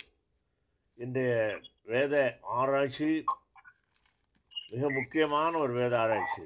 நீங்கள் நன்றாக நினைவில் வைத்துக்கொண்டு மிக கவனமாக. இதுவரை நீங்கள் இப்படிப்பட்டது ஒரு வெளிப்பாடை நீங்கள் நிச்சயமாக நான் பார்த்ததில்லை நான் கேட்டதில்லை. ஏனென்றால் இது என்னுடைய வாழ்க்கையில் மிக பெரிய ஒரு கேள்விக்குறியாக இருந்தது. அது என்னவென்றால் ஓய்வு நாள் ஏழாம் நாள் ஓய்வு நாளை அனுசரிக்க வேண்டும். அப்படி அனுசரிக்காதவன் கொல்லப்பட வேண்டும். என்று சொல்லி நம்ம வாசித்தோம். கடந்த வாரத்தில் தியானித்தோம். அது ரொம்ப நீண்ட காலமாக எனக்கு பல அதில் குறித்து கேள்விகள் இருந்தது. எதற்காக கர்த்தர் விதமாக இந்த ஓய்வு நாளை குறித்து சொல்லுகிறார்? அப்போ செவன்த் டே அட்வென்டிஸ்ட் என்று வைத்திருக்கிறார்களே அது சரியானது தானா? போன்ற கேள்விகள் நிறைய இருந்தது. எங்கே கேள்விகள் இருக்கிறதோ கட்டாயம் பதில் ஒரு நாளில் கிடைக்கும். அதை குறித்து எபிரேய அப்ரோச்சில் போகும் பொழுது அதாவது எபிரேய பெர்ஸ்பெக்டிவில் ஸ்டடி பண்ணும் பொழுது சில விளக்கங்கள் எனக்கு கிடைத்தன. என்ன விளக்கம் என்றால் பரிசுத்த ஓய்வு நாளிலே சும்மா இருப்பதல்ல தேவனோடு சஞ்சரித்து தேவனோடு இணைந்து அந்த நாளுக்குரிய நன்றி ஆறு நாள் அவர் செய்த காரியங்களுக்காக நன்றி சொல்ல வேண்டும் என்கிறதான ஒரு கருத்து எனக்கு கிடைத்தது. அது எனக்கு திருப்தியாகவில்லை. எனவே தேவைப்பிள்ளைகளே இன்றைய நாளிலே காலை வேளையில் நான் வழக்கம் போல் ஒரு மணி நேரத்துக்கு முன்பதாக எழுந்து செபித்து கொண்டிருக்கும் போது சில வெளிப்பாடுகளை கர்த்தர் கொடுத்தார். அந்த வெளிப்பாடுகளுடைய அடிப்படையில் இன்றைக்கு சில முக்கியமான குறிப்புகளை சொல்ல இருக்கிறேன். நீங்கள் மிக கவனமாக இருக்க வேண்டும். அஜாக்கிரதையாக இருக்காதீங்க. சோத்திரம் அதற்கு முன்பு நாம் ஏற்கனவே சொல்லியிருக்கிறோம் பல முறை சொல்லியிருக்கிறோம். என்ன சொல்லியிருக்கிறோம் என்றால் யோவான் ஐந்தாம் அதிகாரம் ஸ்தோத்திரம். இப்போ தெளிவாக இருக்கா? குரல்? தெளிவாக இருக்குதா? ஸ்தோத்திரம். லோவேஷா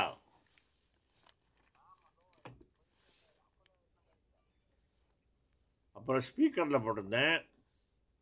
ஸ்பீக்கரில் போட்டால் கொஞ்சம் கரெக்டாக இப்போ சரியா இருக்கா?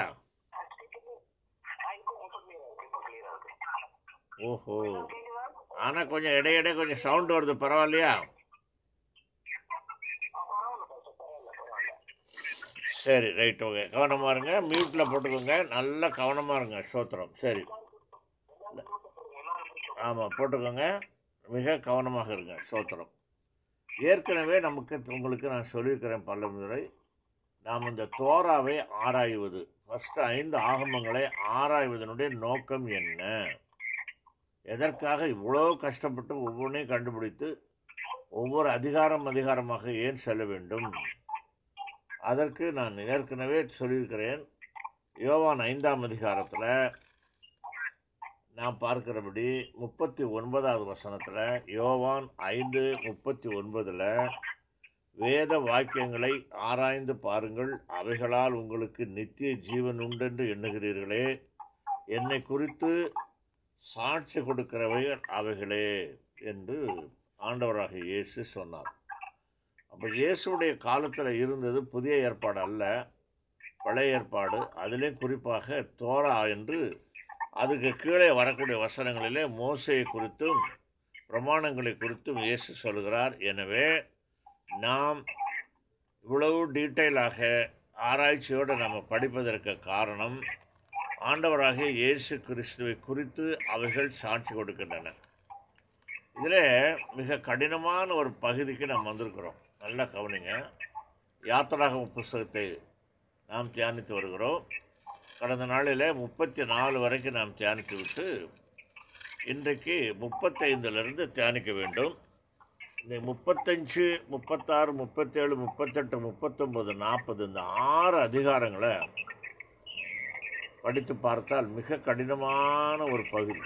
புரிந்து கொள்ள முடியாத அளவிற்கு அதில் நிறைய காரியங்கள் சாட்சியின் கூடாரத்தை குறித்து சாட்சியின் கூடாரத்திற்குள் அதாவது டேபர்னேக்கிள் என்று இங்கிலீஷில் அழைக்கப்படுகிற சாட்சியின் கூடாரம் அதை குறித்து அதில் வைக்க வேண்டிய தட்டுமுட்டு ஜாமான்களை குறித்து மிகவும் என்ன டீட்டெயில்டாக சொல்லப்படுது.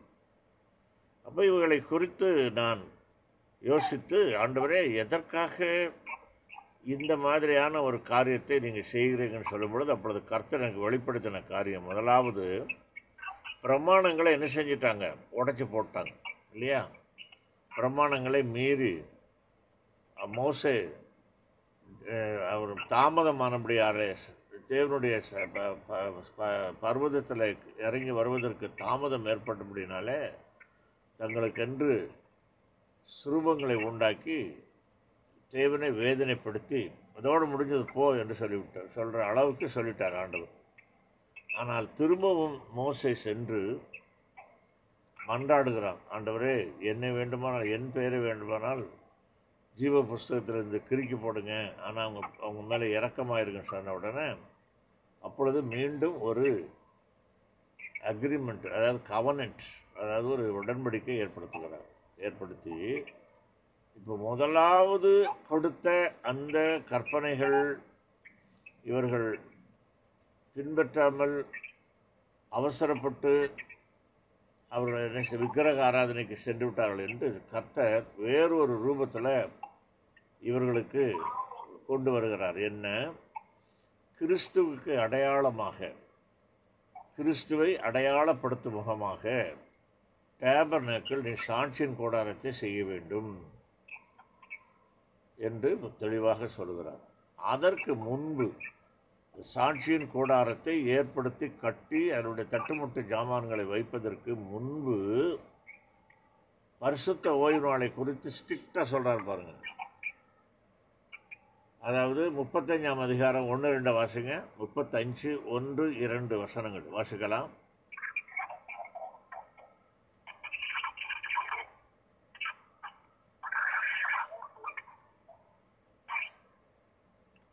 யாத்திராகமும் முப்பத்தஞ்சு ஒன்று ரெண்டு. அதுதானே பார்த்துருக்கேன் கை வைங்கன்னு சொல்லிக்கிறேன் அப்புறம் எவ்வளோ லேட்டு மூணு கூட சபையார் மூணு கூட வரச் செய்து அவர்களை நோக்கி நீங்கள் ஆறு நாள் வேலை செய்ய வேண்டும் ஏழாம் நாளோ உங்களுக்கு பரிசுத்த நாளாய் இருப்பதாக அதே கர்த்தருக்கென்று ஓய்ந்திருக்கும் ஓய்வு நாள் அதிலே வேலை செய்கிறவன் எவனும் கொலை செய்யப்பட கடவன் மூணு கூட வாசிங்க மூணு கூட வாசிங்க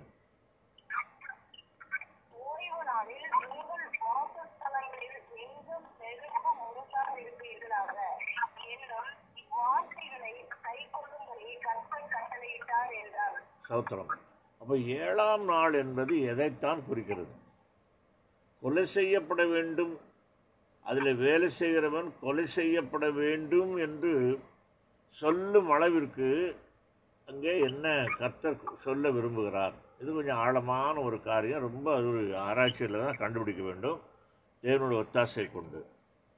முதல்ல நீங்கள் பார்த்தீங்கன்னா சாட்சியின் கூடாரம் ஆறு அதிகாரங்களில் சொல்லப்படுது. இந்த சாட்சியின் கூடாரத்தில் அது என்ன அது அதனுடைய அது எது அதன் மூலம் என்ன கர்த்தர் சொல்ல விரும்புகிறார் என்றால் இயேசுவை அங்கு அறிமுகப்படுத்தி வருங்கால சபைகளை எப்படி இருக்க வேண்டும் இது சபைக்கு ஒப்பனையாக இருக்குது ரொம்ப ரொம்ப ஆழமாக போனால் இதை ஏற்படுத்தின நோக்கமே இந்த சாட்சியின் கூடாரத்தை ஏற்படுத்தின நோக்கமே சபைக்கு ஒரு அடையாளமாக இருக்கிறது. இயேசுவுக்கு அடையாளமாக இருக்கிறது. அடுத்தது உள்ளே வைக்கக்கூடிய ஏழு தட்டுமுட்டு ஜாமான்கள் ஏழுமே இயேசுவை குறிக்கிறது. அது மட்டுமல்ல ஒரு வார்த்தை நாம் பாசிக்கிறோம் டேபர் நேக்கிள் அப்படின்னா அது இயேசு he will tabernacle with us என்று. அவருக்கு இம்மானுவேல் என்று பெயரிடுவாயாக மத்திய சுவிசேஷம் ஒன்றாம் அதிகாரத்தில். இம்மானுவேல் என்றால் தேவன் நம்மோடு கூட இருப்பதாக அர்த்தமாம் என்கிறதான இடத்துல டேபர் நேக்கிள்னு போட்டிருக்காங்க. ஈ வில் ஸ்டே வித் தான் நான் போடணும். ஆனால் அங்கே குறி சொல்லப்பட்ட வார்த்தை டேபர் நேக்கிள் அப்போ டேபர் நேக்கிள் தான் இயேசு. இப்போ மறைமுகமாக இன்விசிபிளாக இயேசு தான் இனிமேல் உங்களுக்கு. என்னடா முதல்ல கொடுத்த பிரமாணங்களை மீறிட்டீங்க. ஆகவே இனி உங்களுக்கு ஒரு ஒரு ஒரு ஒரு பரிகாரம் உண்டானால் அது இயேசு. அதை அதுக்காகத்தான் அவர் சொல்லுகிறார் ஆண்டவர் நல்லா கவனிங்க இந்த ஸ்டடீஸில் வந்திருப்பவங்களுக்கு தெரியும். நான் அவர்கள் மத்தியிலே வாசம் செய்ய எனக்கு ஒரு சாட்சியின் கூடாரத்தை உண்டாக்கு என்று நான் ஏற்கனவே பல முறை சொல்லியிருக்கிறேன். அவர்கள் மத்தியில் வாசம் பண்ண ஏன் சாட்சியின் கூடாரத்தை உண்டாக்கணும்?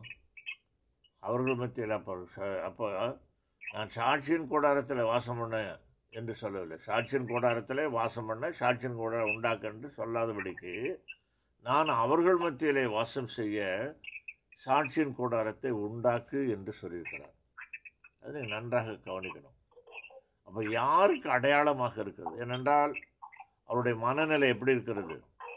இஸ்ரவேலுடைய மனநிலை இன்விசிபிள் காட் காணக்கூடாத தேவனை அவர்களுக்கு அறிந்து கொள்ள முடியாதபடினால இந்த விதமான ஒரு சிஸ்டத்தை ஏற்படுத்துகிறார்.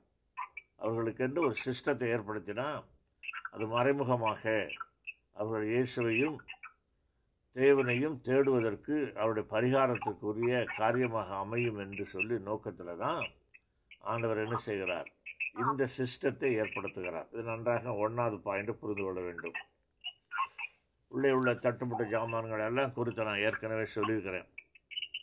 அதாவது முதலாவதாக இன்னர் கோட் என்று அழைக்கப்படுகிற உள்பிரகாரத்தில் இரண்டு பொருட்கள்.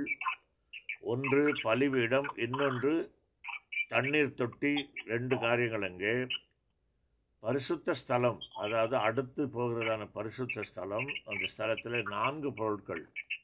என்னவெல்லாம்? சமூகத்தப்ப மேஜை ஒன்று இரண்டாவது குத்து விளக்கு மூன்றாவது அதாவது தூபம் பீடம் அதாவது தூப பீடம். நாலாவது தூப கலசம். இது எல்லாமே இயேசுவை குறிக்கிறது. நானே ஜீவ அப்பம் என்றார். குத்துவிளக்கு என்று சொன்னால் உங்களுக்கு எல்லாம் தெரியும் ஏழு பண்டிகைகளை குறிக்கிறது. அதுவும் இயேசுவை குறிக்கிறது. அப்போது அடுத்தது என்ன? தூப பீடம். இந்த தூப பீடமும் இயேசுவை குறிக்கிறது. தூப கலசம் இயேசுவை குறிக்கிறது. இது தாண்டி மகா பரிசுத்த ஸ்தலத்திற்குள் செல்லும் பொழுது சாட்சியின் கூடார அதாவது சா- சாட்சியின் பெட்டி ஆர்க் ஆஃப் த கவனன்ட் அது எப்படி அமைய வேண்டும்? ஏற்கனவே நான் சொல்லியிருக்கிறேன். சித்தி மரத்தினாலே அது செய்யப்பட வேண்டும். சித்தி மரம் என்பது இயேசுவுக்கு ஒப்பனையானது. கரடு முரடான மரம். அதை செதுக்கி கரடு முரடான மனிதர்களை மாற்ற ஒரே வல்லவர் ஒரே இரட்சகர். வானத்தின் கீழே பூமியின் மேலே இயேசுவின் நாமமே அல்லாமல் வேறொரு நாமம் நமக்கு கொடுக்கப்படவில்லை என்கிறத நிரூபிக்க வண்ணமாக சாட்சி இன்னும் பல காரியங்கள் சொல்லிக்கொண்டே போகலாம். ஆக சாட்சியின் கூடாரம் சபைக்கு அடையாளமாகவும் அங்கே இருக்கிற ஏழு தட்டுமுட்டுகள் இயேசுவுக்கு அடையாளமாக இருக்கிறபடினால தான் அவ்வளவு முக்கியப்படுத்தி ஆறு அதிகாரங்களிலே எப்படி உண்டாக்க வேண்டும் என்று சொல்லி அதற்கு முன்பு ஓய்வு நாளிலே எந்த வேலையும் செய்யக்கூடாது? அப்படி செய்தால் அவன் கொலை செய்யப்பட வேண்டும் என்று சொன்னார் இதை ஞாபகத்தில் வைத்துக்கொண்டு அன்பு தேவ பிள்ளைகளே அப்போ இதிலிருந்து என்ன தெரிகிறது? கிறிஸ்து தான் கர்த்தரினுடைய ஓய்வு. Christ is God's rest. ஓய்வு நாள் என்பது கிறிஸ்துவுக்கு உரியது. கிறிஸ்துவின் அடையாளமாக இருக்கிறது. நன்றாக ஒவ்வொரு பாயிண்டாக நம்ம பார்க்க போகிறோம் பாருங்கள் கிறிஸ்தனுடைய அடையாளம். கிரைஸ்ட் இஸ் காட்ஸ் ரெஸ்ட்டு இதை நீங்கள் நோட் பண்ணிக்கொள்ளுங்க. மூன்றாவது பார்த்தீங்கன்னா ஓய்வு நாளை கனப்படுத்துவதும் கனவீனப்படுத்துவதும் ஓய்வு நாளை ஆண்டவர் சொல்லிட்டார். அதை கனப்படுத்துவது கனவீனப்படுத்துவது அவருடைய கையில் இருக்குது. அப்போ கனப்படுத்தாமல் கனவீனப்படுத்தினால் அது எதற்கு சமம்? பிரமாணங்களை மீறியதற்கு பிரமாணங்களை சோதித்து பார்ப்பதற்கு சமம். சோதித்து பரீட்சித்து தேவனாகிய கர்த்தரை பரீட்சை பாராதிருப்பாயாக வாசிக்கிறோம் இல்லையா? சோதித்து பார்க்க சில பேர் நினைப்பாங்க என்ன ஆயிரும் பார்க்கலாமா? இன்றைக்கி போகலைன்னா என்ன ஆயிரும்? இன்னைக்கு ஸ்டடீஸ்க்கு போகலைன்னா என்ன ஆயிரும்? இன்றைக்கு சர்ச்சுக்கு போகலைன்னா என்ன ஆயிரும்? என்று சில பேர் கொஞ்சம் பா- ரொம்ப பரீட்சித்து பார்ப்பாங்க. அப்படிப்பட்ட துணிச்சலான ஆளுகளாக இருக்கிறாங்க. ஆக கர்த்தரை அதை கனப்படுத்துவது கனவீனப்படுத்துவது அந்த கத்த சொன்ன கட்டளைகளை சாபாத் ஆகிய ஓய்வு நாளை கனவீனப்படுத்தினால் அவன் என்ன செய்ய வேண்டும்? பிரமாணங்களை மீறியதற்கு சமமானவனாக இருக்கிறான்.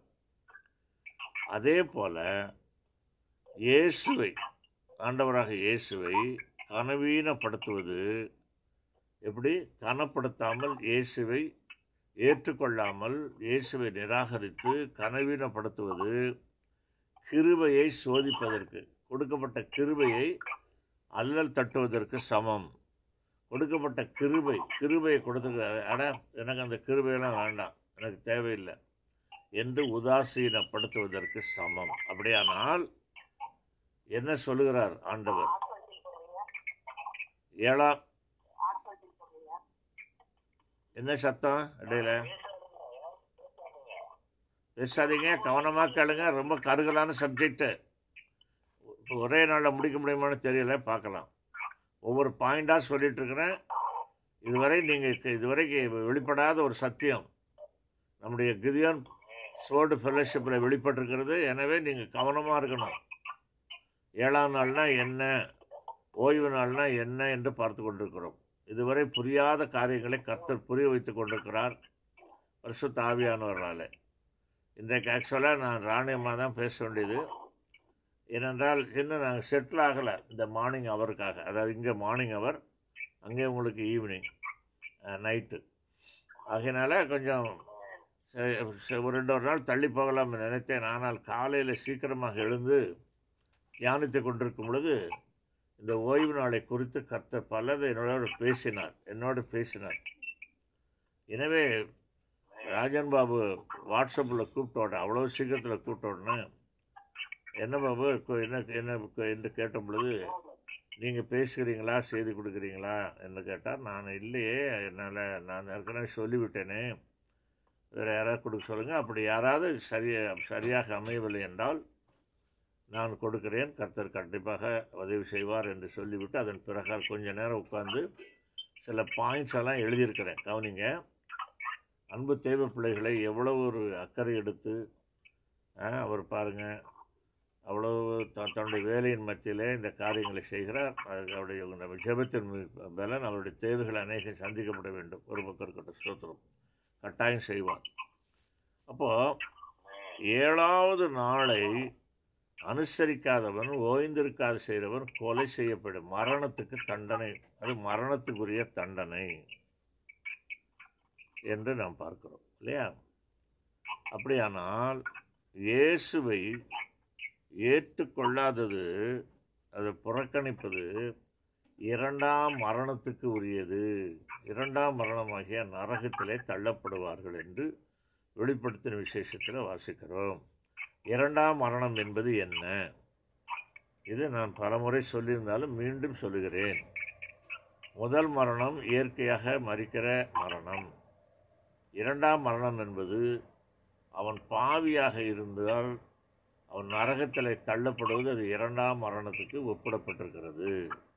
எனவே ஓய்வு நாளை பரிசுத்தமாய் ஆசரிக்கவில்லை என்றால் அவன் சாவதற்கு ஏதுவானவன் கொல்லப்பட ஏதுவானவன் கிறிஸ்துவை மூலமாக அவன் கிறிஸ்துவை ஏற்றுக்கொள்ளாமல் மறுபடியும் பிறக்காமல் அவன் என்ன மறுபடியும் பிறக்காமல் இயேசுவை பின்பற்றவில்லை என்று சொன்னால் அவனும் கொல்லப்படுவதற்கு உரியவன். Is a detriment to be killed deserve to be killed அவ்வளோதான் அதைத்தான் ஆண்டவர் சொல்லுகிறார். அது நரகத்துக்கு ஒப்பனையானது என்று ஆண்டவர் சொல்லுகிறார். சரி. இப்போ இப்போ மறுபடியும் யாத்ராகமம் சோத்திரம் முப்பத்தி ஒன்று பதினேழு என்று நினைக்கிறேன் பார்ப்போம். முப்பத்தொன்று பதினேழு என்று சொல்லப்பட்டிருக்குது. ஒரு வசனம் ஒன்று வருகிறது.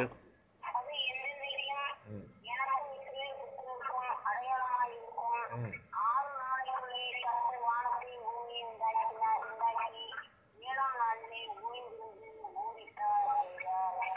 அப்போ அவர் என்றைக்கும் எனக்கும் இஸ்ரவேல் புத்திரருக்கும் அடையாளமாக இருக்கும்.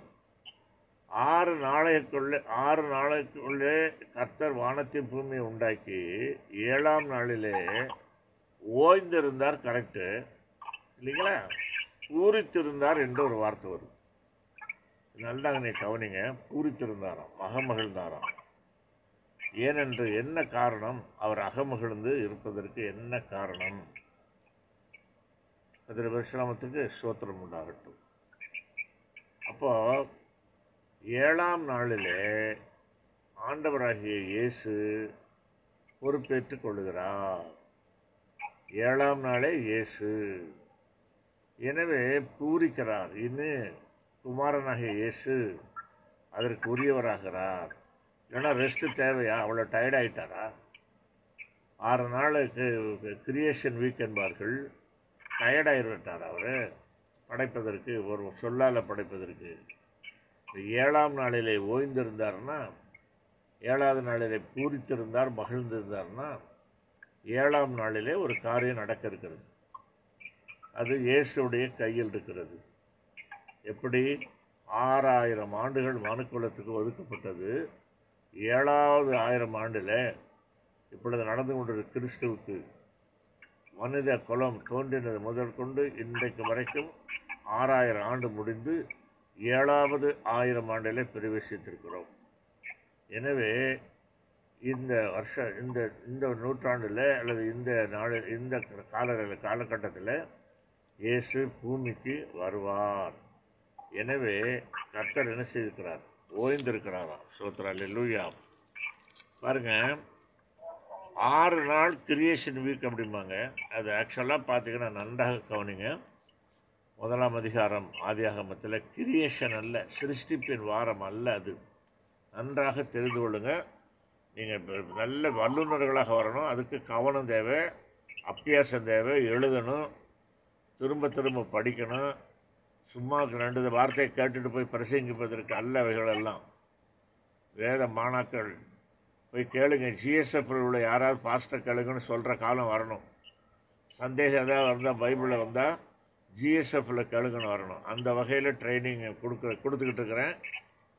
நான் திருப்பூர் வந்த பொழுது நிறைய ரெண்டு மூணு கேள்வி கேட்டேன். ஒன்றும் உருப்படியான பதில் நீங்கள் சொல்லலை. எனக்கே ரொம்ப அர்த்தமாக இருந்தது. உங்களுக்கே தெரியும். இவ்வளோ சொல்லி கொடுத்து சிலதெல்லாம் சொல்ல முடியாமல் தவிக்கிறீங்களேன்னு சொல்லிட்டு. அப்போ என்ன நீங்கள் கவனிக்கிறீங்க? ஏதோ பேருக்கு வர்றீங்களா? எதற்காக இவ்வளோ கஷ்டப்படணும்?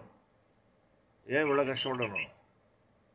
கர்த்தர் க- என்னை எழுப்பிவிடுகிறார். கர்த்தர் சொல்ல சொல்லுகிறார். அப்போ நீங்கள் இந்த வார்த்தைகளை உதாசீனப்படுத்தினால் கர்த்தரை உதாசீனப்படுத்துகிற படுத்துகிறவர்களாக இருப்பீர்கள். ஏதோ நீங்கள் வந்து சேர்ந்து விட்டீர்கள். இல்லையா? ஏதோ நான் அந்த குரூப்பில் இருக்கிற பெருமைக்கு சேரலை. நீங்கள் ஒரு பெரிய அற்புதமான ஒரு ஃபெல்லோஷிப்புக்கு வந்திருக்கிறீங்க. கர்த்தரை பேசலாம் சோத்திரம் உண்டாகுது நீங்கள் வார்த்தைகளை சத்தியங்களை உதாசீனப்படுத்தினால் நான் சொல்ல சொல்ல மாட்டேன். அதுக்கு பிறகு ஒரு பெரிய வார்த்தையை சொல்ல மாட்டேன். கத்துடைய பரசுராமத்துக்கு சோத்திரம் உண்டாகட்டும். ஆக அந்த கிரியேஷன் வீக் என்பது கிரியேஷன் வீக் அல்ல ரெஸ்டோரேஷன் தான் அது. ஆக்சுவலாக என்ன நடந்திருக்குன்னா ரெஸ்டோரேஷன் தான் நடந்திருக்கு. அப்படின்னா என்ன? திரும்பவும் கொண்டு வந்திருக்கிறார் பழைய நிலைக்கு. ஏனென்றால் அதற்கு முன்பு பூமி இருளாக வெறுமையாக இருந்தது. ஜலத்தின் மேல் தேவாவியானவர் அசைவாடி கொண்டிருந்தார். அப்போ ஏற்கனவே படைக்கப்பட்டிருந்தது பூமி. அந்த பூமியில் அக்கிரமக்கிரிகள் நடந்ததுனால அதுக்கு அவர் தண்டனை கொடுத்து கோல்டு ஸ்டோரேஜில் வச்சுட்டாரு. இப்போ திரும்ப என்ன செய்கிறார்? ரெஸ்டோரேஷன் பண்ணுகிறார். இதை குறித்து மிக நீண்ட ஒரு விளக்கங்களை கொடுத்திருக்கிறேன். ரெஸ்டோரேஷன்னா திரும்பவும் கொண்டு வருது. உண்டாக கடவுள் என்று கூட இல்லை. அப்படி கூட சொல்லலை ஆண்டவர். Light let there be light அப்படின்ட்டு லைட் அப்படின்னு சொன்னோன்னே வெளிச்சம் வந்திருக்குது. இப்படி ஒவ்வொன்றும் வந்திருக்கிறது. எனவே இது ரெஸ்டோரேஷன் வீக்கு இதை குறித்து ஏற்கனவே ப்ரீ ஆடமைட் எர்த் என்று ஒன்று இருந்தது. இந்த எர்த்து தான் ப்ரீ ஆடமைட் எர்த் இதை குறித்து நீங்கள் இறைமையாக நான்காம் அதிகாரத்தில் வாசிக்கலாம். பேதர் எழுதுகிறதை வாசிக்கலாம். பேதருடைய அதிகார நிருபங்களிலே வாசிக்கலாம். எனவே இது ஒரு ரெஸ்டோரேஷன் தான். அதான் ஏழாவது நாள் என்பது. ரெஸ்டோரேஷனுக்கு ஏழாம் நாளிலே கிறிஸ்துவனுடைய ஆளுகைக்குள் கொண்டு வருகிறார். ஓய்வு நாள் என்பது கிறிஸ்துவின் ஆளுகைக்குரியது. கர்த்தருடைய வருஷத்துக்கு மைமுண்டாகட்டும் இதற்கு அடையாளமாகத்தான் கிறிஸ்துவனுடைய ஆளுகைக்கு உட்பட்டது கிறிஸ்துவை குறிக்கிறது ஏழாம் நாள் என்பதற்கு அடையாளமாகத்தான் மத்திய எழுதின சுவிசேஷம் பதினேழாம் அதிகாரம். ஒன்று முதல் எட்டு வசனங்களை நீங்கள் கவனமாக ஏற்கனவே நாம் வாசித்திருக்கிறோம். பல முறை இதை குறித்து தியானித்திருக்கிறோம். அந்த ஏ- அந்த மறுரூப மலை காட்சி என்பது அது வரக்கூடிய ராஜ்யத்திற்கு அடையாளமாக இருக்கிறது. அதனால தான் அதுக்கு முந்தின வசனத்தில் அதாவது பதினாறு மத்தேயு கடைசி வசனத்தில் இங்கே நிற்பவர்களில் சிலர் தேவனுடைய ராஜ்யத்தை காணும் முன்பது மறிப்பதில்லை என்று சொல்கிறார் சொல்லிட்டு தான் மருவமனைக்கு போகிறார் அங்கே போகிறதான இடத்துல கதிர விஷம் சோத்திரம் உண்டாகட்டும். பெரிய ஒரு மறுரூப காட்சியை நாம் பார்க்கிறோம். அந்த மறுரூப காட்சி என்பது பல சத்தியங்களை நமக்கு வெளிப்படுத்துகிறது. முதலாவதாக வர இருக்கிற ஆயிரம் வருட அரசாட்சி அதனுடைய தன்மை எப்படி இருக்கும்? யாரெல்லாம் அந்த அரசாட்சியிலே பங்கு பெறுவார்கள் என்பதற்கு அடையாளமாக மிக அற்புதமான சப்ஜெக்ட் இதெல்லாம். நீங்கள்லாம் கேட்குறதுக்கே நிச்சயமாகவே மிகவும் பாக்கியவான்கள் என்று நினைத்து கொள்ளுங்க. உங்களுக்கு நான் அதை போதிப்பதற்கு அதை விட பாக்கியம் பெற்றிருக்கிறேன்.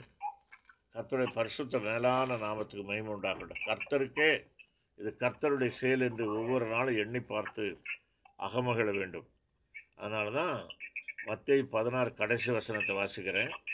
இங்கே நிற்கிறவர்களில் சிலர் மனுஷகுமாரன் தம்முடைய ராஜ்யத்தில் வருவதை காணும் முன்பு மரணத்தை ருசி பார்ப்பதில்லை என்று மெய்யாகவே உங்களுக்கு சொல்லுகிறேன். அதனுடைய தொடர்ச்சி தான் ஆறு நாளைக்கு பின்பு இயேசு பேதுருவையும் யாக்கோபையும் அவனுடைய சகோதரனாகிய யோவானையும் கூட்டிக் கொண்டு தனித்து இருக்கிற இருக்கும்படி உயர்ந்த மலையின் மேல் போய் என்று பார்க்கிறோம்.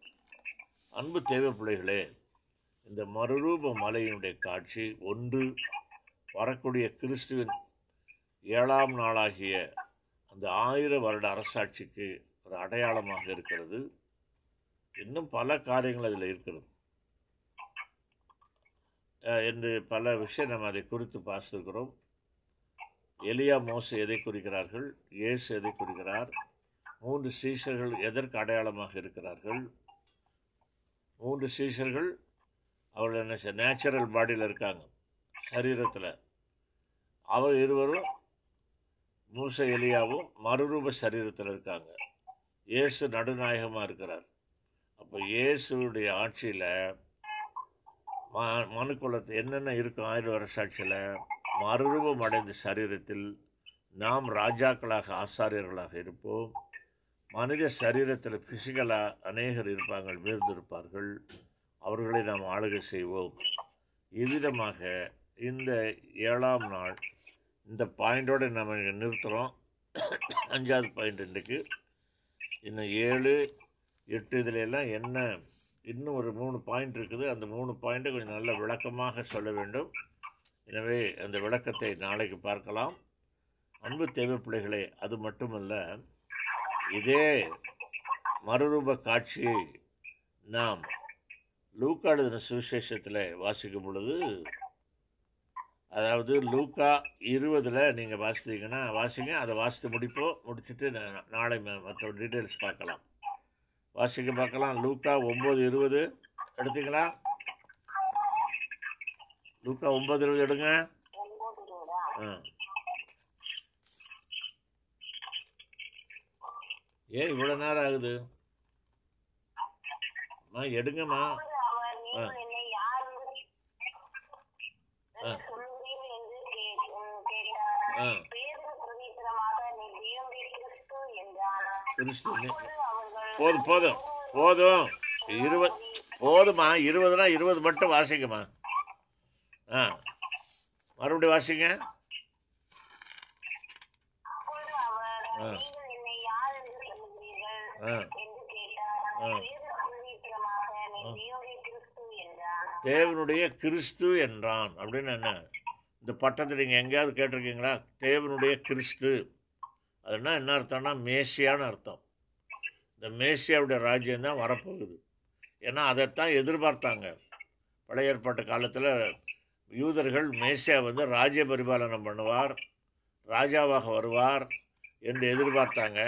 மேசியா வருவார்னு. ஆனால் அந்த அந்த நேரமல்ல மேசியாவை அனுப்புவது தேவனுடைய திட்டம் அதுவல்ல. எனவே என்ன ஆகுறது? இவர்கள் ஒரு சாதாரண ஒரு ஒரு ஒரு ஏழை குடும்பத்தில் தன்னின் வயிற்றில் ஏழை குடும்பத்தில் பிறந்தனால ராஜாவாக இருக்க முடியாது என்று டோட்டலாக ரிஜெக்ட் பண்ணுறாங்க அவர். ஆனால் கிறிஸ்து கிறிஸ்து என்ன இப்போ என்ன எழுதப்பட்டிருக்குது? தேவனுடைய கிறிஸ்து என்பது அது மேசியாவை குறிக்கிறது. சரியாக சொன்ன என்றார். அதன் பிறகு இருபத்தி ஐந்தாவது வசனத்தை இருபத்தி எட்டாவது வசனத்தை வாசிங்க. இருபத்தி எட்டாவது.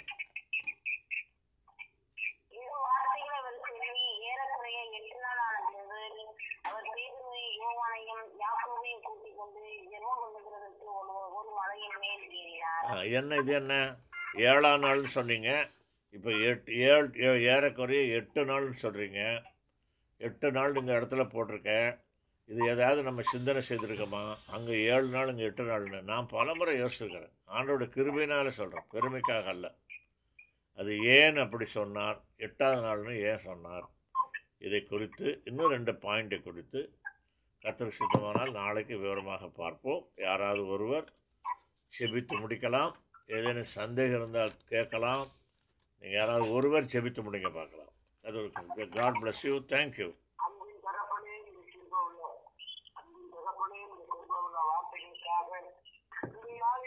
ஆண்டவரே